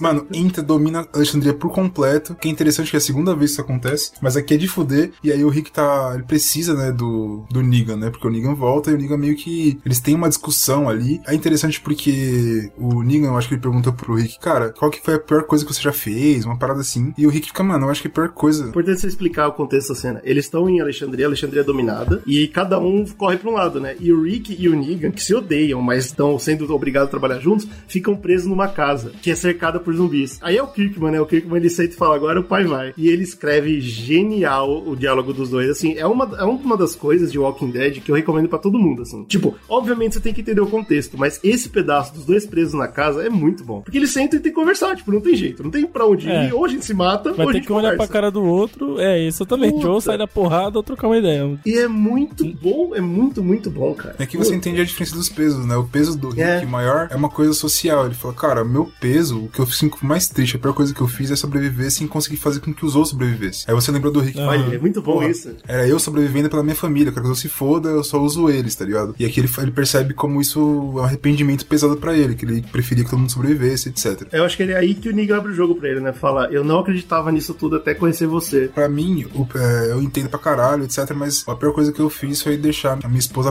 apodrecer por não conseguir matar ela, tá ligado? Porque ela virou um zumbi e eu não consigo. Eu simplesmente não E a esposa dele ela. chamava o quê? Que, que, qual que era o nome da esposa? Era Lucille Lilo. Era Lucille Ih, rapaz. Então, É você muito percebe, bom, você percebe é o muito peso porque ele, ficou, ele teve o luto depois porque ele não conseguiu matar a esposa. Por mais que ela esteja morta, ele não sabe, foda-se. Ele deixou ela apodrecendo lá, como zumbi. E ele fala, pô, ela tá viva e ele coloca ela na, na Lucille. Então quando ele, ela morre ali, é quando ele tem o choque de que, pô, minha esposa morreu. Então agora não tem mais nada não ser o social. Tipo, ele entende um pouco disso, tá ligado? Não tem mais. Tem isso pra caralho. Não tem mais a- é, o que me prende. Que é a mesma coisa pra pensar do Rick perdendo a Lori. Tudo bem que foi quando o Cole toma o tiro, mas é uma coisa parecida. Você perde sua família ali, o que, que sobra, tá ligado? A sua comunidade que você tem não é a sua família, não é uma coisa desse sentido. Acho que tem um pouquinho Aham. dessa, dessa É, pegada dessa na discussão discussão deles ali. Outra parada também que é, que é importante é que o Eugene e a Andrea vão tentar controlar a horda com uma galera, etc. E isso vai E eles salvam o jogo, né? é, eles salvam ali a porra, só que eles levam os zumbis pro mar, porque tem as ondas batendo, fazem som, e aí os zumbis vão andando e caem no. é- Genial. é legal, é legal eu acho que é uma resolução muito boa. E essa é a última resolução dos zumbis, inclusive. Daqui pra frente, vai parar de falar do zumbi quase que no geral. E eu achei muito bom, cara. Ele conseguiu desenvolver todo o aspecto de, de horda, de, de rebanho, como lidar com o rebanho. E no final, o fim deles é muito bom. Eu gostei pra É, caralho. interessante, interessante. E aí, tipo. E só que ele, que é- ele não leva, ele não dá isso pra gente sem levar um personagem importantíssimo, Exato. né? E aqui foi, foi a morte mais chocante, eu acho, de The Walking Dead no geral. O Glenn foi É a muito morte forte. mais triste. Mas essa aqui Não, foi tão, foi tão triste, triste. que o próprio Kirkman escreveu uma carta no final do quadrinho. Você vê uma carta falando desculpa. Ele mata a Andréia, mano. Ele mata, foda-se. E o foda desse, da, da parte da Andréia é porque toda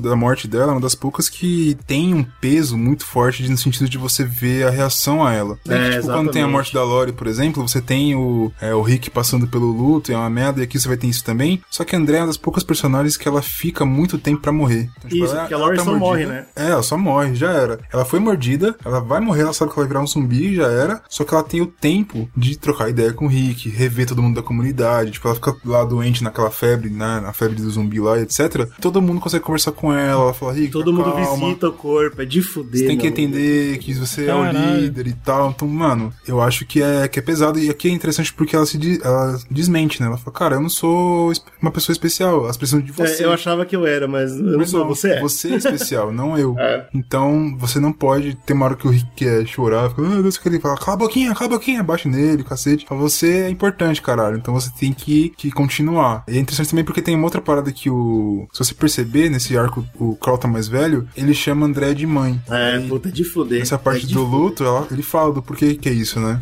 Ele não chamava antes, mas teve uma hora que ele, que ele tava fudido e tal, porque ele fica muito traumatizado com ter que matar do, né? Matou o Ben e tal. Um monte de gente, um monte de gente. É muita gente, mas o Ben foi o que mais traumatizou. E, ele, e o Ben era, né, filho, entre aspas, da Andrea, porque depois que os, os pais se foram, ela ficou cuidando dele. Então é como se fosse a mãe dele. E o Carl fala, mano, eu matei. Foi a decisão que eu tomei naquela hora. E eu precisava falar pra você, matei legal. Fala, mano, show, eu te amo e foda-se. Tudo bem, eu entendi. É, é muito bom. André tá de já. parabéns, né? Que E aí, personagem nossa, incrível. mano, Pô, é tomar no- É verdade, esse é um dos personagens mais da hora da, de toda a série, né, mano? Da, da- de, H- de HQs. De HQ, né?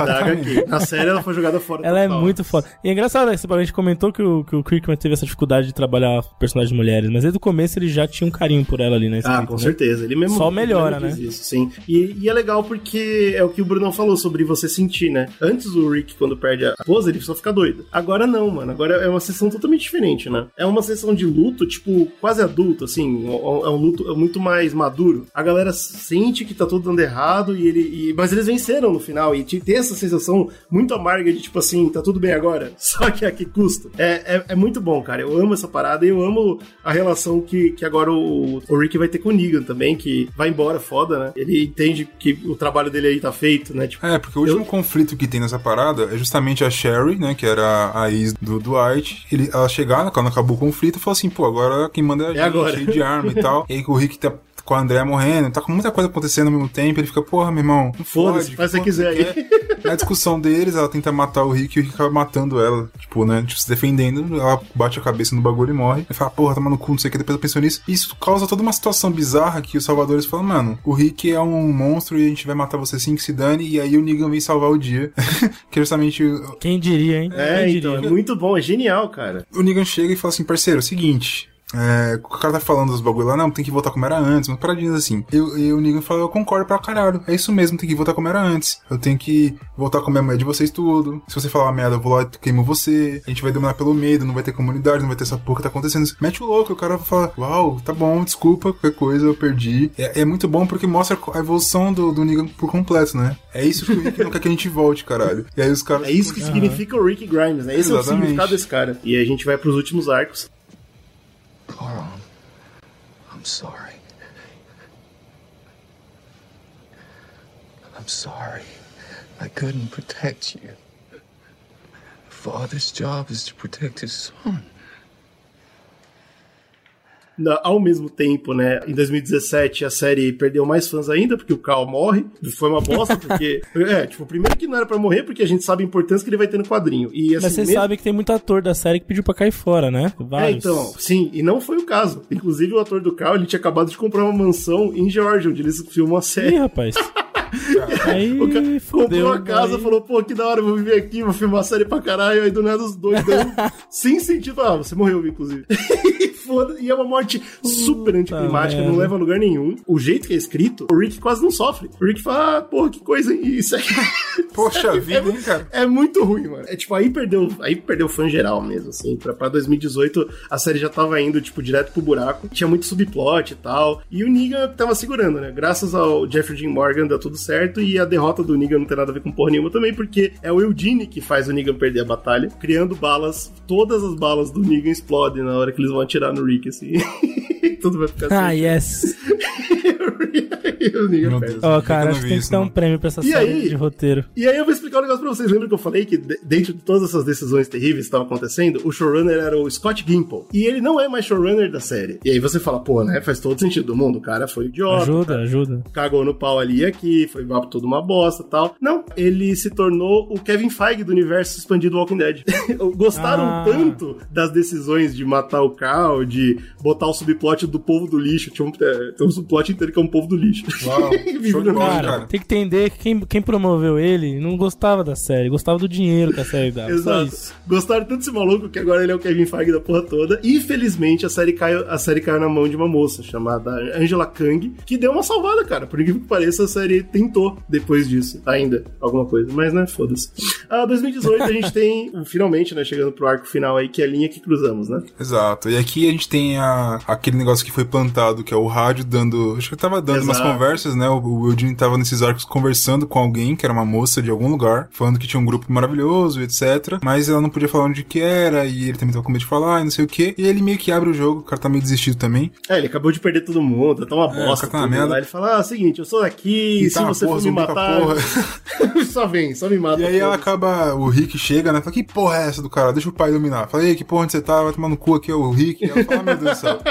Eu tô, não lembro de que é, não, não é Pittsburgh, é depois. Enfim, É, tô numa é, cidade aqui, crer. que é pica, pá. Que a gente, não posso falar exatamente onde que eu tô, mas a gente pode marcar um encontro é, num ponto X lá, que é uma estação de trem. Que é próximo pra todo mundo. Pra todo mundo não, pra eles, né?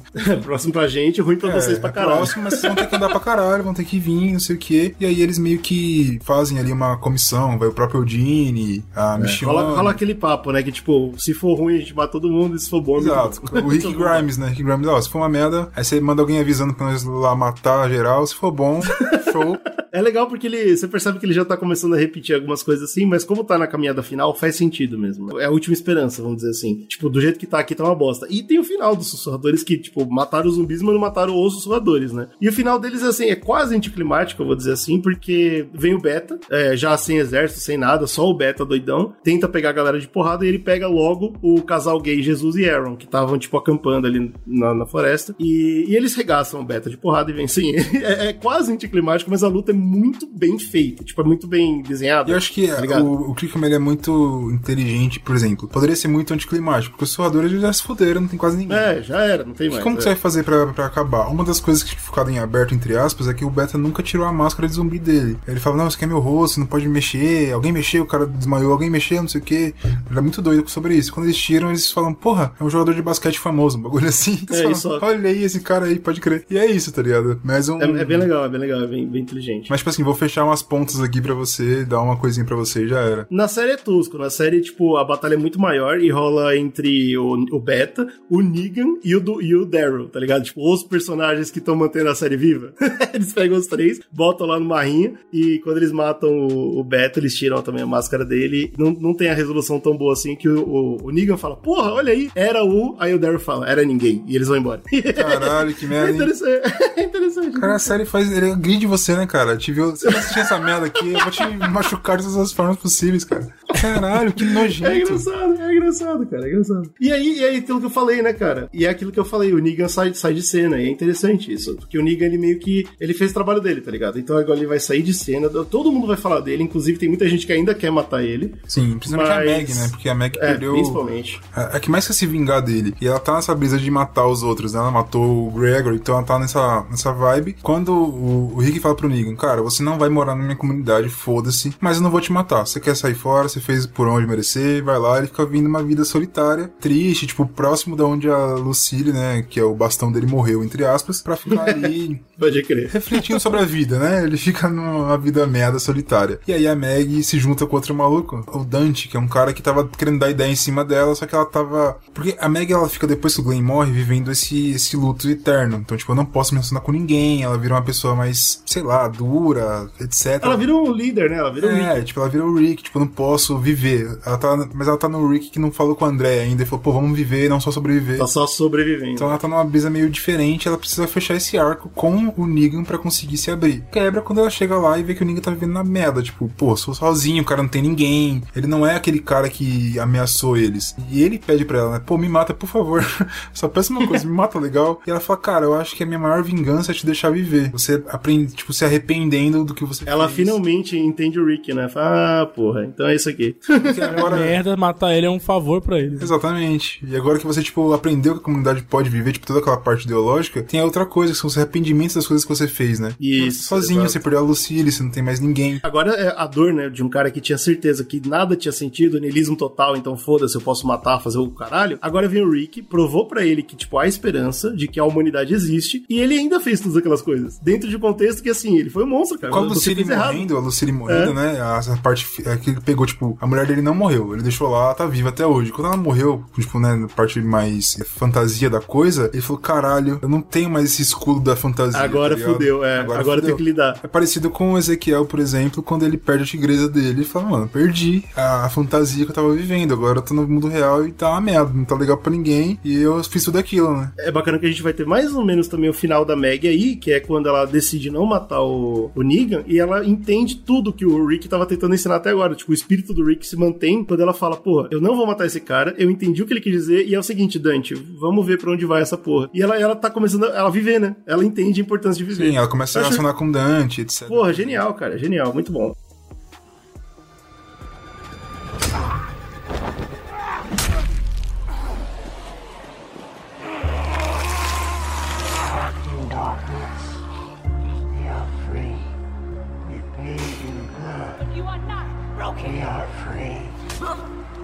In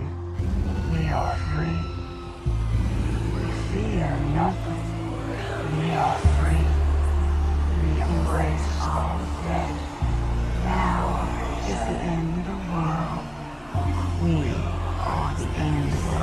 E aí a gente vai pro, pra galera que, que vai, atravessa o mundo, Pittsburgh, pra ir atrás dessa eh, onda de rádio. É, e aí um tem uma, uma personagem que eles ah, ele- introduzem aí, que ela não Porra. deveria ser introduzida de forma nenhuma. Que é um bagulho nada a ver, né? Que é a Juanita Princesa, sei lá. Os caras chamam É de princesa. Ela se chama de princesa, né? Tem um conceito que é interessante, mas acho que ninguém queria saber também mais, que já passou. No começo da série, você via a cidade superlotada, certo? Então, por exemplo. Atlanta era uma merda, porque cidade grande tem muita população, Covid ensinou isso pra gente, é uma merda. Só que depois de um ano, dois anos, três anos, os zumbis eles vão se movendo em hordas, eles vão saindo de lá, né? Eles vão indo pra alguns lugares. Tanto que eles encontram muitas hordas na estrada, porque passa carro, barulho, que tiram eles da cidade que não tem mais ninguém que todo mundo morreu. Pois é. Então o que acontece, por exemplo, Pitt- Pittsburgh é uma cidade vazia praticamente. Só tem os zumbis que não conseguiram sair e tem essa mina que mora sozinha. O que eu achei interessante que me lembrou muito ah, o filme do Eu Sou a Lenda, que tem o Will Smith. Uhum, que é um cara meio solitário na cidade grande. Chega uma hora que a cidade esvazia. né? Exato, e tipo, ela, e ela é louca, né? Ela fica loucaça, porque ela tá sozinha ali. Quando ela encontra o grupo, ela fala: Peraí, vocês são imaginários? É bem eu sou a lenda mesmo, né? Tipo, eu- vocês existem? É muito legal isso. Só que é Mas meio- foda-se, meio né? bunda, né? É, Sei lá, não- Ninguém mais se interessa por isso. É a nova ordem mundial. Ainda em 2018 eles conhecem o Império, né? Pode crer. Exato, porque eles encontram uma galera com os uniformes parecida com o uniforme do presídio que eles usavam no começo, né? Pra tipo, É, de só que mais policiais. tecnológico, Só que né? parece ser mais tecnológico, branco e tal. Eu já vi umas imagens desse rolê aí. E limpo. É, porque é o final.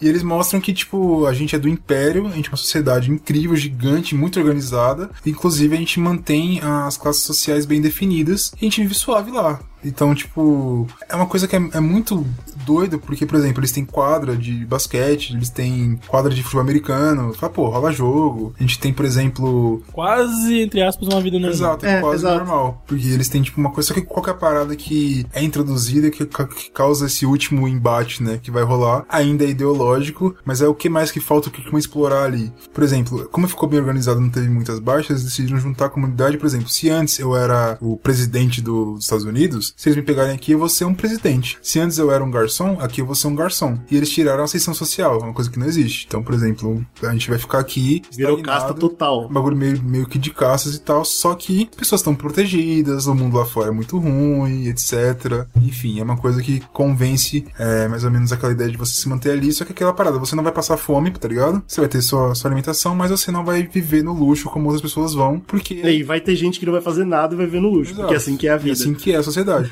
Você tem que aceitar. Então isso é uma parada que começa a dar um problema ali na sociedade no geral, né? Tem uma, tem um, mano, tem um gatilho, né, pra, pra dar merda. E eles chegam à sociedade e tem uma outra coisa, porque como- ele pensa, como que eu vou explorar isso pra deixar isso o mais claro possível? Ele chega lá e a Michonne, que era aquela personagem que tava perdida, tá alguns arcos já, me sabia o que fazer, e etc. É, sem saber, é exatamente isso. Ela reencontra, ela vê que, tipo, A filha dela, cara. é, porque na entrada da cidade tem tipo um pôster gigantezão com um monte de fotos de pessoas perdidas. E ela vê a foto dela lá. E a filha dela, ó, eu moro aqui eu tô atrás da minha mãe. Se alguém vê minha mãe, né, tá ligado? Fala, caralho, então minha filha tá viva. Que é tudo que eu perdi do começo da história dela. Tipo, conta. a É, culpa e maior Finalmente dela é ele isso. descobre a história da Michonne, né? Muito Exato, que a culpa maior dela é que ela deixou as filhas é, com o pai lá, enfim, e não conseguiu resgatar elas no apocalipse. Então ele a sente muito culpada, porque, tipo, ela- isso que é interessante, porque ela foi atrás da carreira e, tipo, de separar da família, porque ela era independente, e percebeu que aquilo que ela mais amava, ela perdeu. E aqui ela tem a chance de, de capturar de novo. Então, tipo, é uma coisa que tem essa. A parada dela é assim: eu não me importo se isso aqui é capitalismo e comunismo melhor, eu não tô nem aí pra porra nenhuma, eu só quero ficar com a minha filha. E se o Rick quiser estragar isso aqui, eu vou parar o Rick. tá ligado? Exato, tem um pouco disso. Só que também tem aquele negócio, né? Porque ela era advogada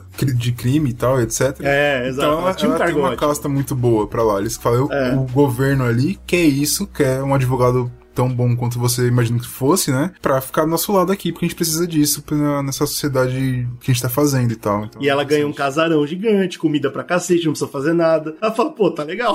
então, então é nóis. é, é fácil quando você tá com quando você tá no privilégio de ignorar o que tá acontecendo por volta, né? Por É, baixo. então, é interessante, cara. Eu acho que ele poderia ter ido mais longe com essa discussão, porque o Rick chega e fala, não, isso aqui tá uma porra. E vai começar a discussão entre comunismo versus capitalismo, mas não vai, né? Porque é, é resolvido muito rápido. Porque ele só tem mais. Ninguém sabe disso, né? Até esse ponto. Ponto, mas ele só tem mais dois arcos antes de acabar o quadrinho. Então, ele vai bem rapidão pro final. É, e em 2018 foi quando aconteceu, acho que o maior baque da série, que o Kraut tinha morrido, ninguém mais tava querendo saber de porra nenhuma, e o Andrew Lincoln, que é o Rick Grimes, o personagem mais importante, falou: não quero mais, chega dessa porra dessa série do cacete. Acho que ele percebeu, né, que tá uma porra. Porra, depois de mil temporadas. É, porque é aquilo que a gente falou, a série, sempre quando a série estoura, ela ajuda carreiras, né? É, Os óbvio. caras acabam fazendo o, o, Bert, o cara que fez o Shane, pô, hoje estoura, ele faz filmes fodas. Então, mas E aí o eu acho que o Rick, Lincoln- aca- o Andrew Lincoln acabou, acabou com a carreira do o cara, cara é um né, ator velho? Será? é um ótimo ator, tá ligado? Aí você fala, pô, Ele ele, é, tá só que tipo, fazendo essa ficou meio taxado, né, mano? Será? Espero Ah, que não não. sei não, mano, acho que não. É, espero que não, mas eu não vejo nada. Ele não conseguiu deslanchar depois, tá ligado? Eu acho que ele, ele ganhou destaque e deveria ter saído antes, tá ligado? Mas é Pode óbvio que não tinha como, né? É, não tinha então. como ele ter saído E, antes. e aí a série falou exatamente isso. Pô, não tem como você sair. Ele falou, foda-se. E aí eles fizeram um arco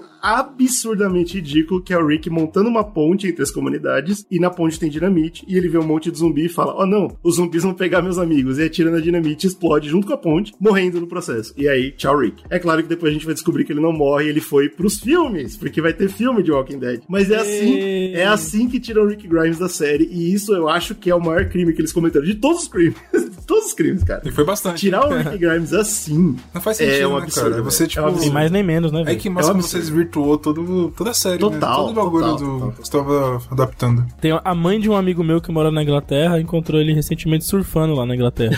Felizão, Caralho, né? que história, que história. Porque que história o pessoal não livro. tem essa noção, mas ele é inglês. É, por ele isso é que ele tava puto. Ele queria voltar pra Inglaterra e, e parar de ficar nos Estados Unidos. Pô, ele tava, ele merda. tava já 10 anos longe de casa gravando essa merda. Não, não 10 anos corridos, né? Mas assim, todo ano tinha que ir pra longe de casa. Era uma bosta. E a série decidiu fazer o que o quadrinho fez, antes do quadrinho, né? A série pula 6 anos, velho. E aí, tipo, a gente vai ver a- todos os, os personagens velhos já sem o Rick. E aí eu acho que foi daí. Tipo, é uma decisão muito boa, como eu comentei, a showrunner nova, que é a Angela Kang, ela fez uma ótima decisão, né? Falou, pô, a gente perdeu o Rick, então vamos, vamos pular. Esquece, vamos contar outra história, tá ligado? E ficou muito bom. Eu acho que eles deram uma salvada boa, o pessoal tá gostando bastante dessa décima temporada. Vamos ver pra onde vai, né? Mas aparentemente a série vai pelo menos se segurar. Assim, ela, ela não vai se humilhar e terminar a décima primeira péssima. Ela vai tentar terminar com a cabeça erguida. Tipo, eu- a gente tem algo pra contar ainda. Infelizmente, saquei. não, né? Acho que é a melhor decisão.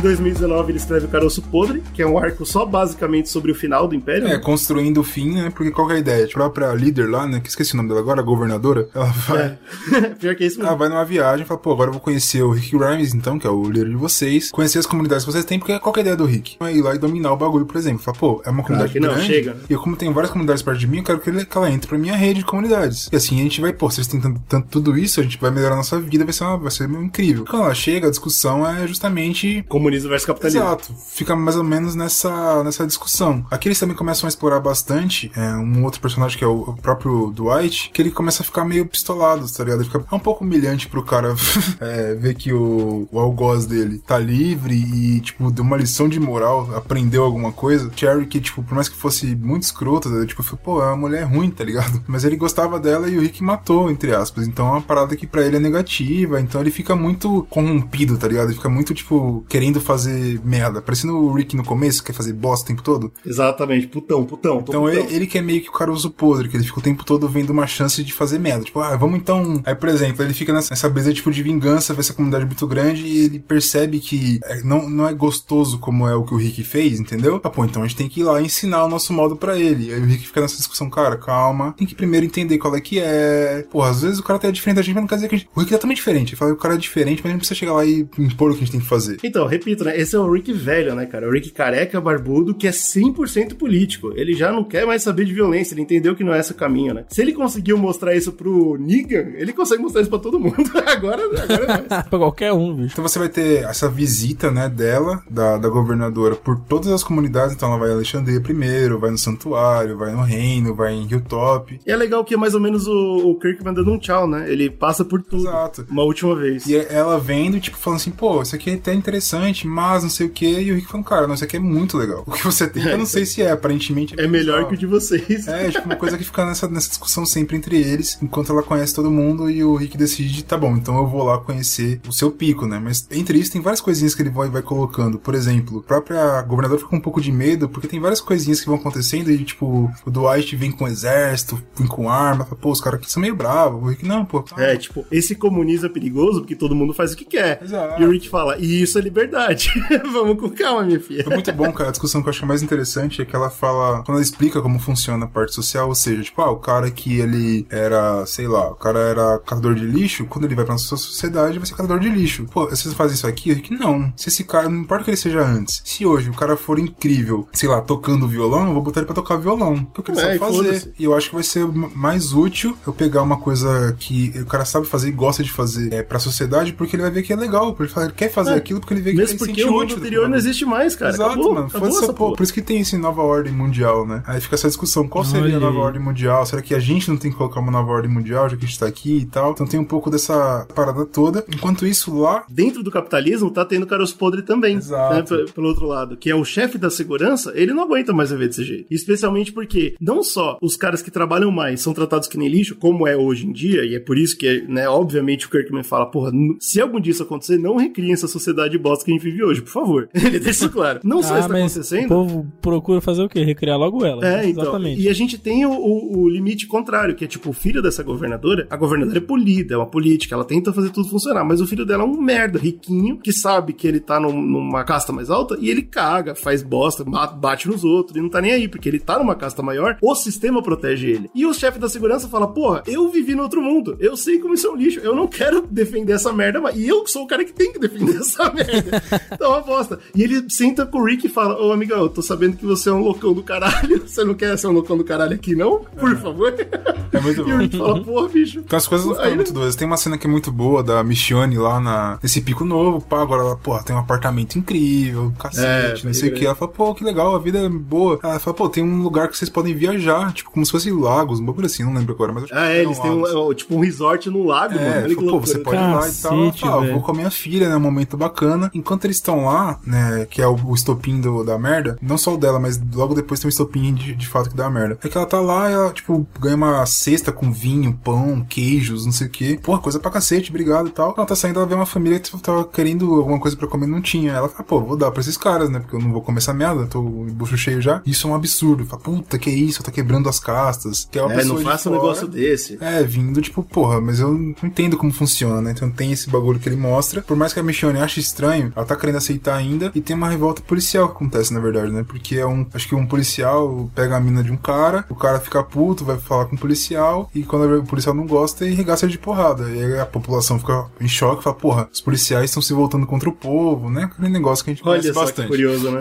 que loucura, que inesperado. Inesperado. Nossa. E a gente não Você pode dá poder pro isso. idiota, o idiota fica louco. Fica essa Olha parada e é muito bom porque eles colocam a Michonne, que é uma advogada pra, né, do governo, pra defender os policiais em O cara que claramente fez errado. Exato, fica aquela E, e ela tá tão enamorada pelo sistema, ela tá tão enamorada pelas oportunidades e pela filha que no primeiro momento ela vai fazer isso. É, ela tá com medo que aquilo acabe, né? Ela viu a sociedade acabar uma vez, ela não quer que acabe de novo. Porque ela tá no, no privilégio dela lá, ela não quer que acabe. Ela fala, pô, não, a gente pode tentar consertar, mas isso é interessante porque isso dá muita discussão pro Rick. E o que a gente esperaria, por exemplo, do Rick chegando, quando ele chega lá na- no Império, ele acha maravilhoso. Ele fala, porra, tem um potencial muito foda da sociedade voltar a ser o que era, tá ligado? Você sentar no lugar, num café, pra tomar um café. É, sem tá fazendo nossa, nada. muito legal. Eu amo essa cena, é muito forte. É muito forte. Você fica tipo, pô, só que aí o Rick ele não é que- aquele mer- merdeiro que a gente conhece. Então ele fala, pô, eu acho que tá errado, mas porra, também. É, pô, gente não vamos tem com calma. que bagunçar legal, vamos com calma, mas eu acho que tem que mudar. A Michonne não tem, mas isso aí é com o tempo, fica nessa discussão toda. É, e a Michonne percebe que o Dwight começa a fazer muita merda. Então, o Rick antigo, né? O Dwight, ele aparece. Fala assim, cara, vamos juntar. A Michonne chama os dois pra trocar uma ideia. Nessa ideia, o Dwight, não, tem que matar a governadora, fazer acontecer. O Rick, calma aí, pô, não sei o quê. E a Michonne trai, né, o Rick, porque deixa a governadora ouvir a conversa, né? Chama ela. E aí a governadora. Na verdade, ela não trai, né? Ela quer, ela quer que tudo seja resolvido no É, papo. ela né? queria chamar Essa- os três pra conversar, só que acaba sendo a traição, porque a governadora vendo que o cara quer matar ela, chega com os caras armados e fala, foda-se, não sei o quê. E o Dwight tenta matar ela, né? Tipo, aponta a arma pra ele e o Rick se vê obrigado a matar o Dwight pra salvar a situação ali, né? O que é muito louco, né? Porque num, num ponto diferente do quadrinho, a gente sabe que isso daria uma guerra, certo? O, o Rick ficaria do lado do povo dele e falaria, não, é o Rick seguinte, ia, ia, ia pegar na mão o Dwight ia apontar, É. tirar o bagulho, né? E atirar, atirar com a arma dele e tal. E aí não, né, cara? O Rick é a, tipo, é a única vez que você vai ver isso na história toda, que é o Rick dando um tiro no cara do time dele, por quê? Porque o cara tá muito atiradinho. E, tipo, é, ele entendeu que a vida não vai ser resolvida assim, né? Tipo, não adianta você ser violento o tempo todo. E ele, ele mata o Dwight, olha pra governador e fala: Você você entendeu, né? Que isso aqui tá uma porra.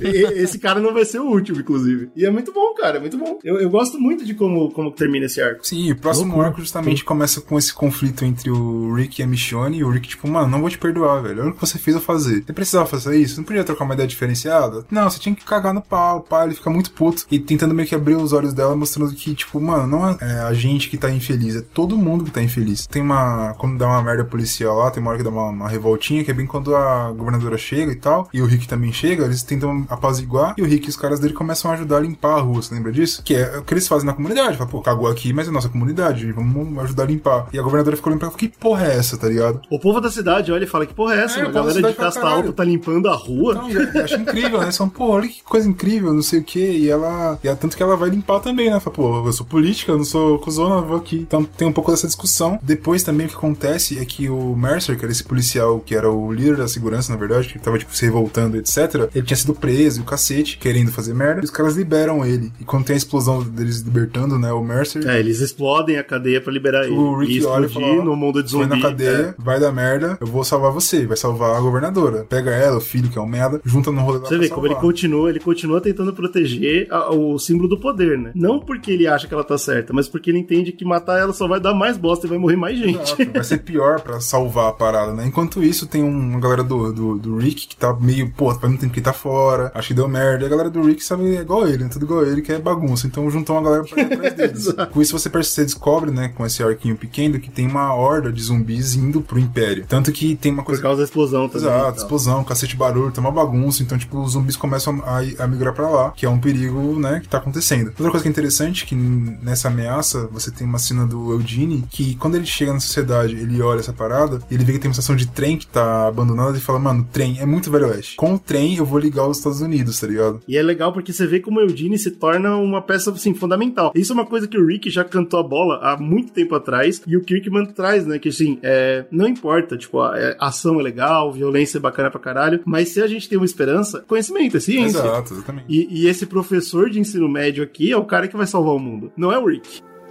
Any person here who would live in peace and fairness, who would find common ground. This world is yours by right. We are life. That's death. And it's coming for us. Unless we stand together. So go home. And then the work begins. The new world begins.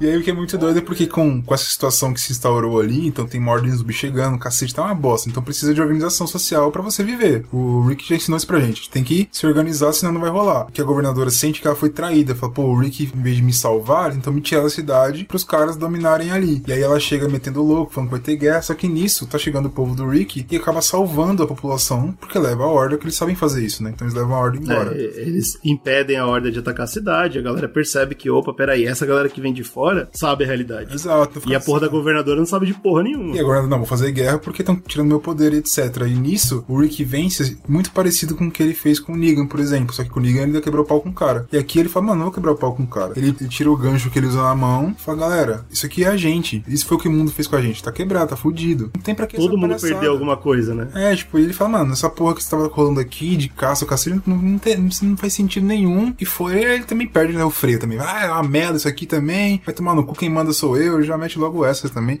E a galera acha o máximo. Fala, pô, o Rick é incrível. E aí ele fala, E eu acho muito bom, cara, que ele fala, nós não somos mais os mortos-vivos, né? E eu acho que isso, isso é evolução completa, né? É, é o- é começo, meio e fim de um cara. Isso pra mim é impressionante. O Kirkman conseguir, tipo, beleza, ele tinha que ter terminado essa história muito antes, tinha. Mas aí ele vai, estende, faz umas barrigas pra mim, até caga na própria obra, pra no final fazer um fechamento tão bom assim, aí eu não tenho o que falar, Fica né? muito cara? perfeito. Se acabasse muito antes, É. seria. A gente é o The Walking Dead. Aí bateria no prego, né? A gente é The Walking Dead, é isso que a gente é. É, Somos exato, os mortos-vivos, é isso. Infelizmente, que chato. Mas não, cara. Ele a construiu um é mais, arco, né? Falando assim, cara, a gente não é mais os mortos-vivos, tem esperança e tal. Eu achei, eu achei legal pra caralho. Porra, é incrível, é E incrível. disso tudo, o que acontece é justamente a morte é, mais merda possível, né, pro Rick, mas que é É, porque a poético, Pamela né? é presa e o filho idiota da Pamela continua solto por aí, né? E o Rick, como controlou a situação, tá todo mundo bem, todo mundo baixa a guarda. O Rick vai dormir na cama dele tranquilo, pensando na Andrea. Infelizmente, a Andrea tá, né? Não tá mais entre nós. E o filho da Pamela, mano, consegue uma arma e mata o Rick. Da maneira mais tosca possível, né? Abre a porta do quarto do Rick e dá um tiro nele. Pô. Só e morre do jeito. Nossa, que morte mais louca. É uma morte estúpida, é uma morte besta pra caralho, mas eu acho Pois que, é. que não. de- tipo, eu não acho isso, é óbvio. Não tira de forma nenhuma tudo que ele alcançou até aí. Ah, tá isso sim, O fim um da história dele é o, discussão esse aí. discurso. O fim da história dele é quando ele Sim. fala pra todo mundo: "N- nós não somos os mortos-vivos. Tá tu- daqui Sim, pra sim. frente tá tudo bem. E aí, cara, é, é- é triste pra cacete ver ele morrendo? É, mas a- é aquilo que a gente falou do Niga, né? Tipo, a história dele tá fechada, acabou. Não tem É, mais o que é. mexer. Acabou. Uhum. E aí que você vai mexer E- justamente na história do Carl, né? Que encontra ele É. morto. E aí, o Carl é mais e psicopatinho aí que eu digo, a história é sobre o Carl. Pode ser. Porque o- enquanto o Rick tava, teve muita dificuldade com o luto e pra tentar, tipo, matar a Andrea, por exemplo, mesmo depois de tudo que a gente viu, o Carl não tem tanto assim, não. É meio poucas ideias. Ele fica triste, chora, mas ele fala, ah, meu pai morreu. Aí tiro, chora legal. E aí o que eu acho que é legal da evolução dele mesmo pra completar o arco do, do Carl, claro que vai ter um pouquinho mais depois, mas assim, pra completar aqui aquela parte, é quando ele chega e fala, legal, eles soltam a, a Pamela, falam assim, cara, eu sei que você é escrota, mas ela entende, ela é política, ela sabe o que tá acontecendo, e ela fala, eu achei quem foi o assassino e foi o meu filho, e a gente prendeu ele. E o Carl fala, você vai prender ele até quando? Aí ela chorando, falando, pra sempre, que ele fez um crime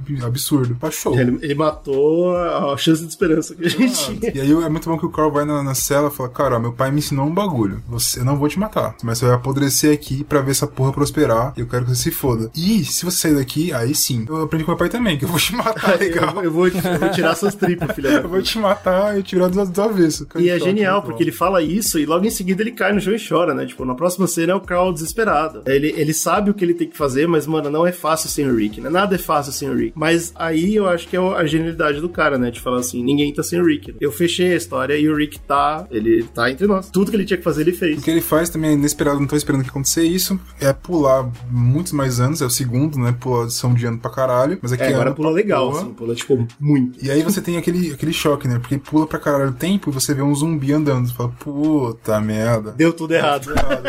E quem mata? A espada da Michonne mata, e você vê que quem tá matando é um cara mais velho, com um tapa-olho, que você, né, é o Carl, matando esse zumbi. Mas aí você tá meio triste e descobre que não. A cidade se recompôs, quase não tem mais zumbi andando por aí. Deu tudo certo, cara. A gente venceu. Eles conseguiram aprender, tem a cidade se recompôs no geral, Estados Unidos, no caso, né? Que eles estão falando ali, mas enfim, se recompôs, estão de boa. Mas tem o. Agora quem, tá, quem é a presidente do bagulho é a Meg. Ela virou a presidente da- dos Estados Unidos ali no caso. Olha aí. E o filho Muito que ela legal teve isso, com. Presidenta? Presidenta, Eleita? Pois é. E o filho que ela teve com o Glenn, Maravilha. que ela tava criando, que também era muito mimadinho, olha aí que merda. Filho do Glenn. Qual que- é Herschel, né? Que é o nome do pai dela. É Herschel, Herschel. E ele é um merda do caralho.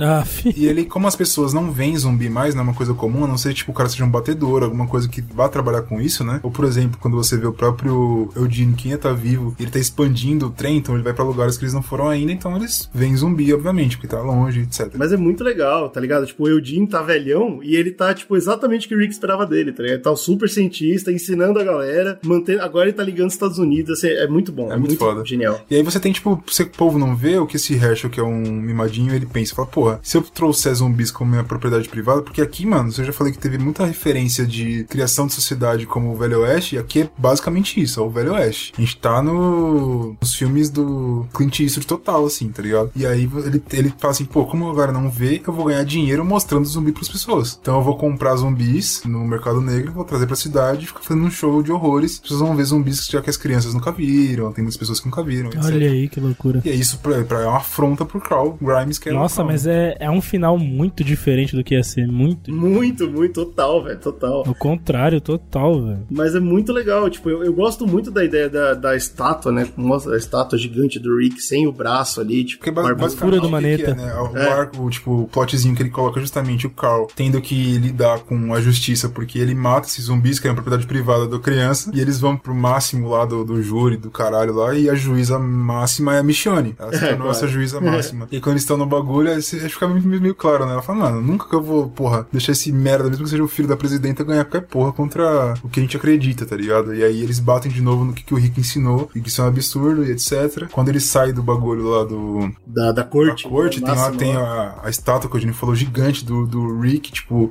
esse cara foi É a- quem. É a vitrine mundo, desse tá podcast, galera. Pra quem, pra quem tá vendo aí. É, tipo, é o cara que salvou o mundo, foi o cara que mudou a parada toda. Ele aceita aquela parada, vai pra casa, pega a filhinha dele, que ele teve com a. Com a Sofia, ele tá contando a história, tá dando história pra ela e a história do- de como o Rick Grimes salvou o mundo. Basicamente é, isso. E, e eu acho que essa estátua diz tudo, né? A estátua é, é o que mostra que, assim, tipo, tá tudo bem, né? A gente entendeu, ele deixou a, a mensagem dele, né? Eu acho que isso que é tão bonito, é isso que é o que o, que o Kirkman, Kirkman evoluiu, né? Tipo, ele, ele não só quis passar uma mensagem sobre esperança, mas ele quis passar um personagem sobre esperança, né? Então ele não só muda o Rick, mas faz o Rick mudar todo mundo ao redor dele, e aí no final bota uma estátua gigante do cara na base da sociedade pra falar, pronto, tipo, é isso. Esse é cara esse é o o fim da minha símbolo, né? história. É o símbolo do mundo. Que E morreu como um puta, ser humano normal, tá ligado? Tá de parabéns pra caralho, hein? Vou te falar um negócio. Porra. Além disso, também no final, quando ele tá contando a história, tem uns quadros que ficam passando vários personagens que você, tipo, onde estão, tá ligado? Onde tá o Arrow, onde tá Jesus, onde tá não sei quem. Vai passando ali, você olha, tipo, você entende onde cada um foi, etc. É bem, é bem legal, cara, é bem legal. Eu não esperava esse final nem fudendo. Inclusive, né? Hashtag Negan Lives, né? Porque um dos quadros no final mostra o Negan lá, mano. É, exatamente. Ele tá lá, Você não me velhão. perguntaram pro Kirkman e o Kirkman falou.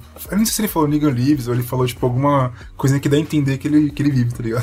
É, então, não só vive, como em 2017 o Kirkman também fez uma coisa que eu achei genial, que foi lançar o Here's Negan, que é um quadrinho só, bem rapidinho, sobre a origem do Negan, falando como que ele tinha a esposa dele, como que ele desenvolve a Lucille, né, o Taco depois e tal. E é, é, assim, é um must read, assim, eu super recomendo. Eu já falei que eu não gosto do que ele fez depois, mas é, é muito legal pra... É tipo os livros do governador, né? É nessa pegada, assim. É muito importante pra você entender mais do personagem. Eu já mandei pro Brunão pra ele ler também, porque é, é- é fenomenal. Eu, eu recomendo. E é, é canon, então, nada tema.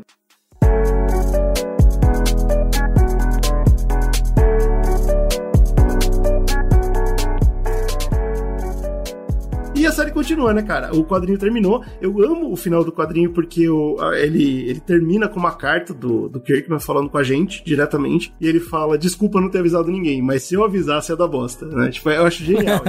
Eu- porque, tipo, É é, no, no último quadrinho que o, que o do nada ele morre. E, puf, pula o tempo e foda-se, vamos que vamos. E o Kirkman falou: tinha que ser assim. Eu já cheguei onde eu, onde eu queria chegar. Eu contei a história que eu queria contar. Na verdade, eu queria ter parado antes. Ele explica toda a situação. Ele fala como foi difícil matar a Andrea pra chegar nesse final, né? Pra, no segundo final, vamos dizer assim. E, e ele fala que ele tá muito orgulhoso. Ele pede desculpa pra todo mundo, porque ele sabe como é terrível quando uma coisa acaba sem, sem avisar pra ninguém. Mas ele fala que ele tá muito orgulhoso. E eu me senti super bem, cara. É- Eu acho que essa carta é genial, assim. Eu não sei se a gente consegue encontrar o link. Você percebe o quão importante é pro autor, né? Pra Finalizar cacete, da maneira como ca- ele e, quer. E é mega pessoal, cara. Eu achei demais. Exato. Eu não sei se a gente vai encontrar o link da carta pra deixar pra vocês. Eu vou tentar procurar, cara, porque é, é- é muito legal. E terminou o que eu acho que é um dos arcos de quadrinho, assim, mais fodas que eu já li, assim, tipo, de longe. É, é fenomenal. A série continua.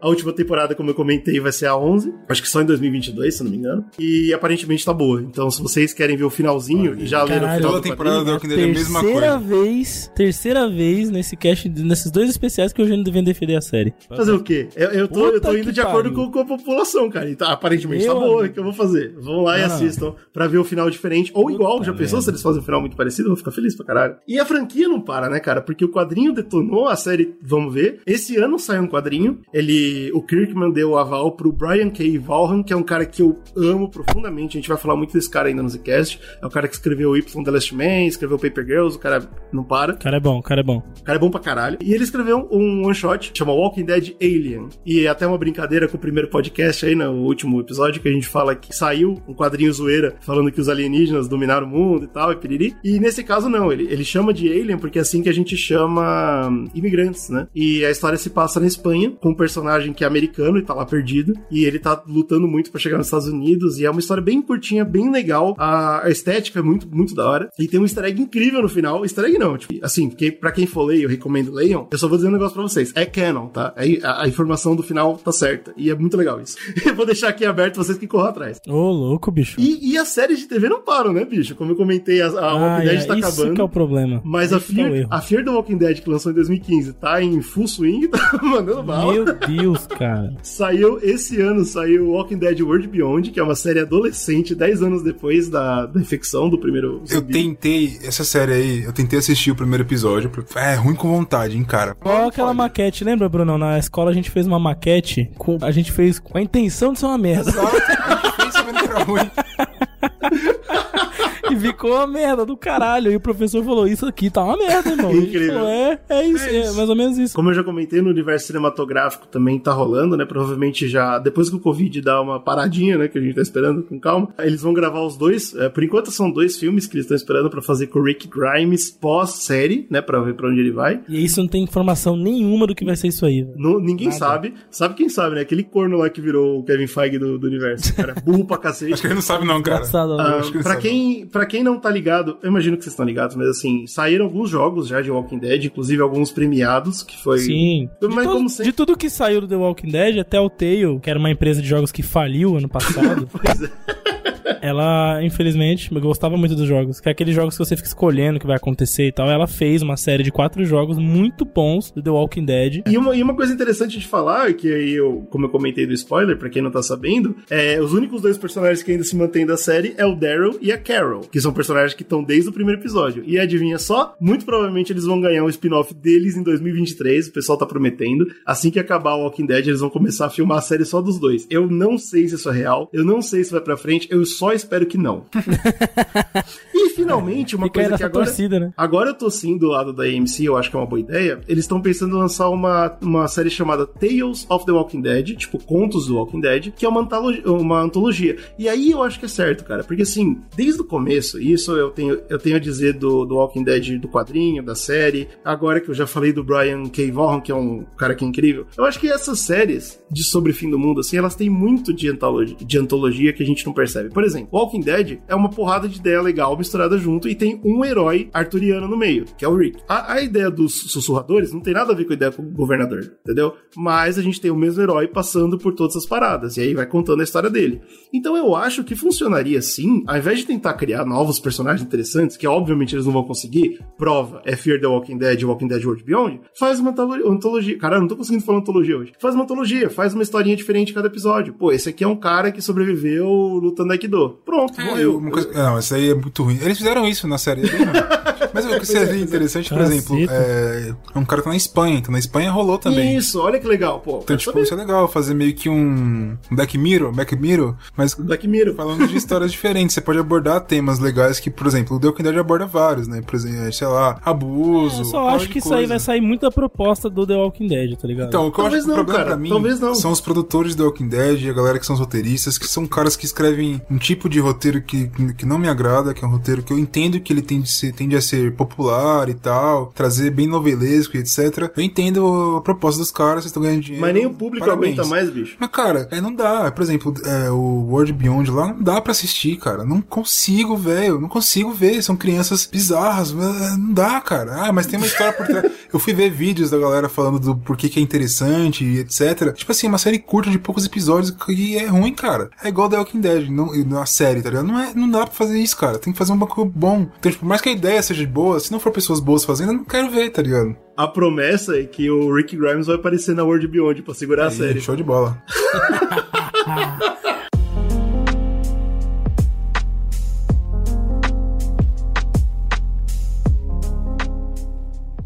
É isso aí, né, galera? Tipo, eu acho que a gente conseguiu debulhar todinha, todinha a série do, do Walking Dead. De novo, quando eu falo série, eu tô falando dos quadrinhos. A série da TV a gente só explicou alguns detalhes por cima, porque convenhamos, né? Ninguém tem paciência. Mas, cara, é, é uma obra, assim, pra ficar pra sempre. Uma obra que mereceu dois episódios do Zcast. Isso é raro. A gente dá tanta importância assim É, obra, quase mas dá essa- três episódios também. Mas assim, a gente tem um carinho muito grande por ela, eu acho que é um marco na história da, da cultura pop, e eu fico muito feliz que a gente parou, deu esse tempinho pra ela, cara. Eu acho que ela merece pra cacete. Porque tem aquele bagulho, assim, assim, ah, é a melhor coisa do mundo? Obviamente que não, mas assim, aquela coisa que é sentimental, tá ligado? Que eu comecei a ver muito cedo e eu tinha um apreço muito grande, tipo, eu sempre fui vendo, eu lia até onde tinha e não tinha mais pra ler, e depois de um ano, oh, lembra da Walking Dead? Tô saindo, caralho, eu voltava a ler tudo de novo, e até chegar milagre. eu não tinha visto ainda e eu me empolgava de novo e tal, me arrependi É. com a série, achei uma merda. Toda uma, uma vivência com essa parada que eu gosto muito. Eu lembro que quando a gente começou a gravar podcast, o que eu mais gostava de podcast era assim: eu não quero saber quem é que tá falando, eu quero saber os temas. Qual que é o tema, tá ligado? Eu quero saber temas que eu gosto, quero ver pessoas discutindo temas que eu gosto. E, tipo, dificilmente eu achava podcasts bons discutindo os temas que eu gostava. Por exemplo, ah, The Walking Dead. É sempre mais do mesmo, era, ah, porque ele pensa assim, pensa assim, ah, e mudou o desenho. Foda-se, parceiro, eu quero saber a discussão, quero saber o que eu, sabe, o que eu li, assim. Então, trazer isso pra cá eu achei legal, que, tipo, se fazer o que eu gostaria de ter ouvido, tá ligado? É claro que se você tem opiniões adversas aí, se você não gostou do que a gente fez, ou você adorou, falou, puta, ainda bem que eu não li, porque vocês foram e me ajudaram pra cacete, fico feliz pra caralho, comenta aí. Onde que eles podem conversar com a gente, cara? Tem também.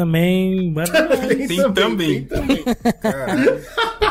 Além da vontade, tem também a vontade de mandar, que é no nosso facebook.com basecast, no nosso Instagram, que é arroba Zcast, nosso Twitter, que é arroba republicascast, né? Muda um pouquinho aí, ó. Tem o nosso e-mail, republicazcast.gmail.com. Tem tanta coisa, né, cara? E você também tá, tá convidado e convidada a ver nossos outros conteúdos na- no nosso YouTube. Verdade, nosso canal no YouTube. estão lá. Falamos de evangelho, foi, foi tão, tão difícil quanto isso aqui. Foi uma merda pra editar, pra gravar, pra fazer pauta. É foda, é foda. E também tem a nossa, nossa Twitch, né, cara? Que é Zcast Underline Podcast. Então Ai, que você vai lá alegria. acompanhar nossas lives. E também tem o nosso Apoia-se, que é o que garante que tudo isso está acontecendo, porque tá vindo muita coisa legal esse Brunão, ano. Brunão, Vai foi ficar barato incrível, cara. comprar 193 quadrinhos? 139, 139. É, não foi não. Foi barato? Foi, Não foi, né? foi- não foi barato não, vou te falar que... então como é que faz pro, pra se tornar um apoiador do Zcast, pra ter mais coisas? Você vai em apoia.se barra Zcast, lá você consegue ajudar a gente a produzir coisas. É, às vezes vocês não têm noção de quanto vocês ajudam, mas, por exemplo, a gente tava passando por, nos últimos vídeos, uma- um problema fudido com iluminação. Não sei porquê, a vida muda e as coisas ficam difíceis e a gente conseguiu comprar um... Aquela luz que tem um guarda-chuvinha, sei lá que nome daquela parada. A gente comprou essa porra, cara. Tô louco pra a gente testar, pra fazer os vídeos, a gente tá Emocionante, emocionante. Tudo, então... Falta Vai comprar uma né, câmera que presta. Essas coisas aí ajudam bastante e a gente tem a... A gente podia colocar como uma coisa oficial, né? A meta da câmera. A gente precisa muito de uma câmera, cara. Porra, urgente, cara. Vou te falar Mas a gente vai planejar isso bonitinho e a gente avisa vocês. Ah, apoia com tudo que você ama e nos amem.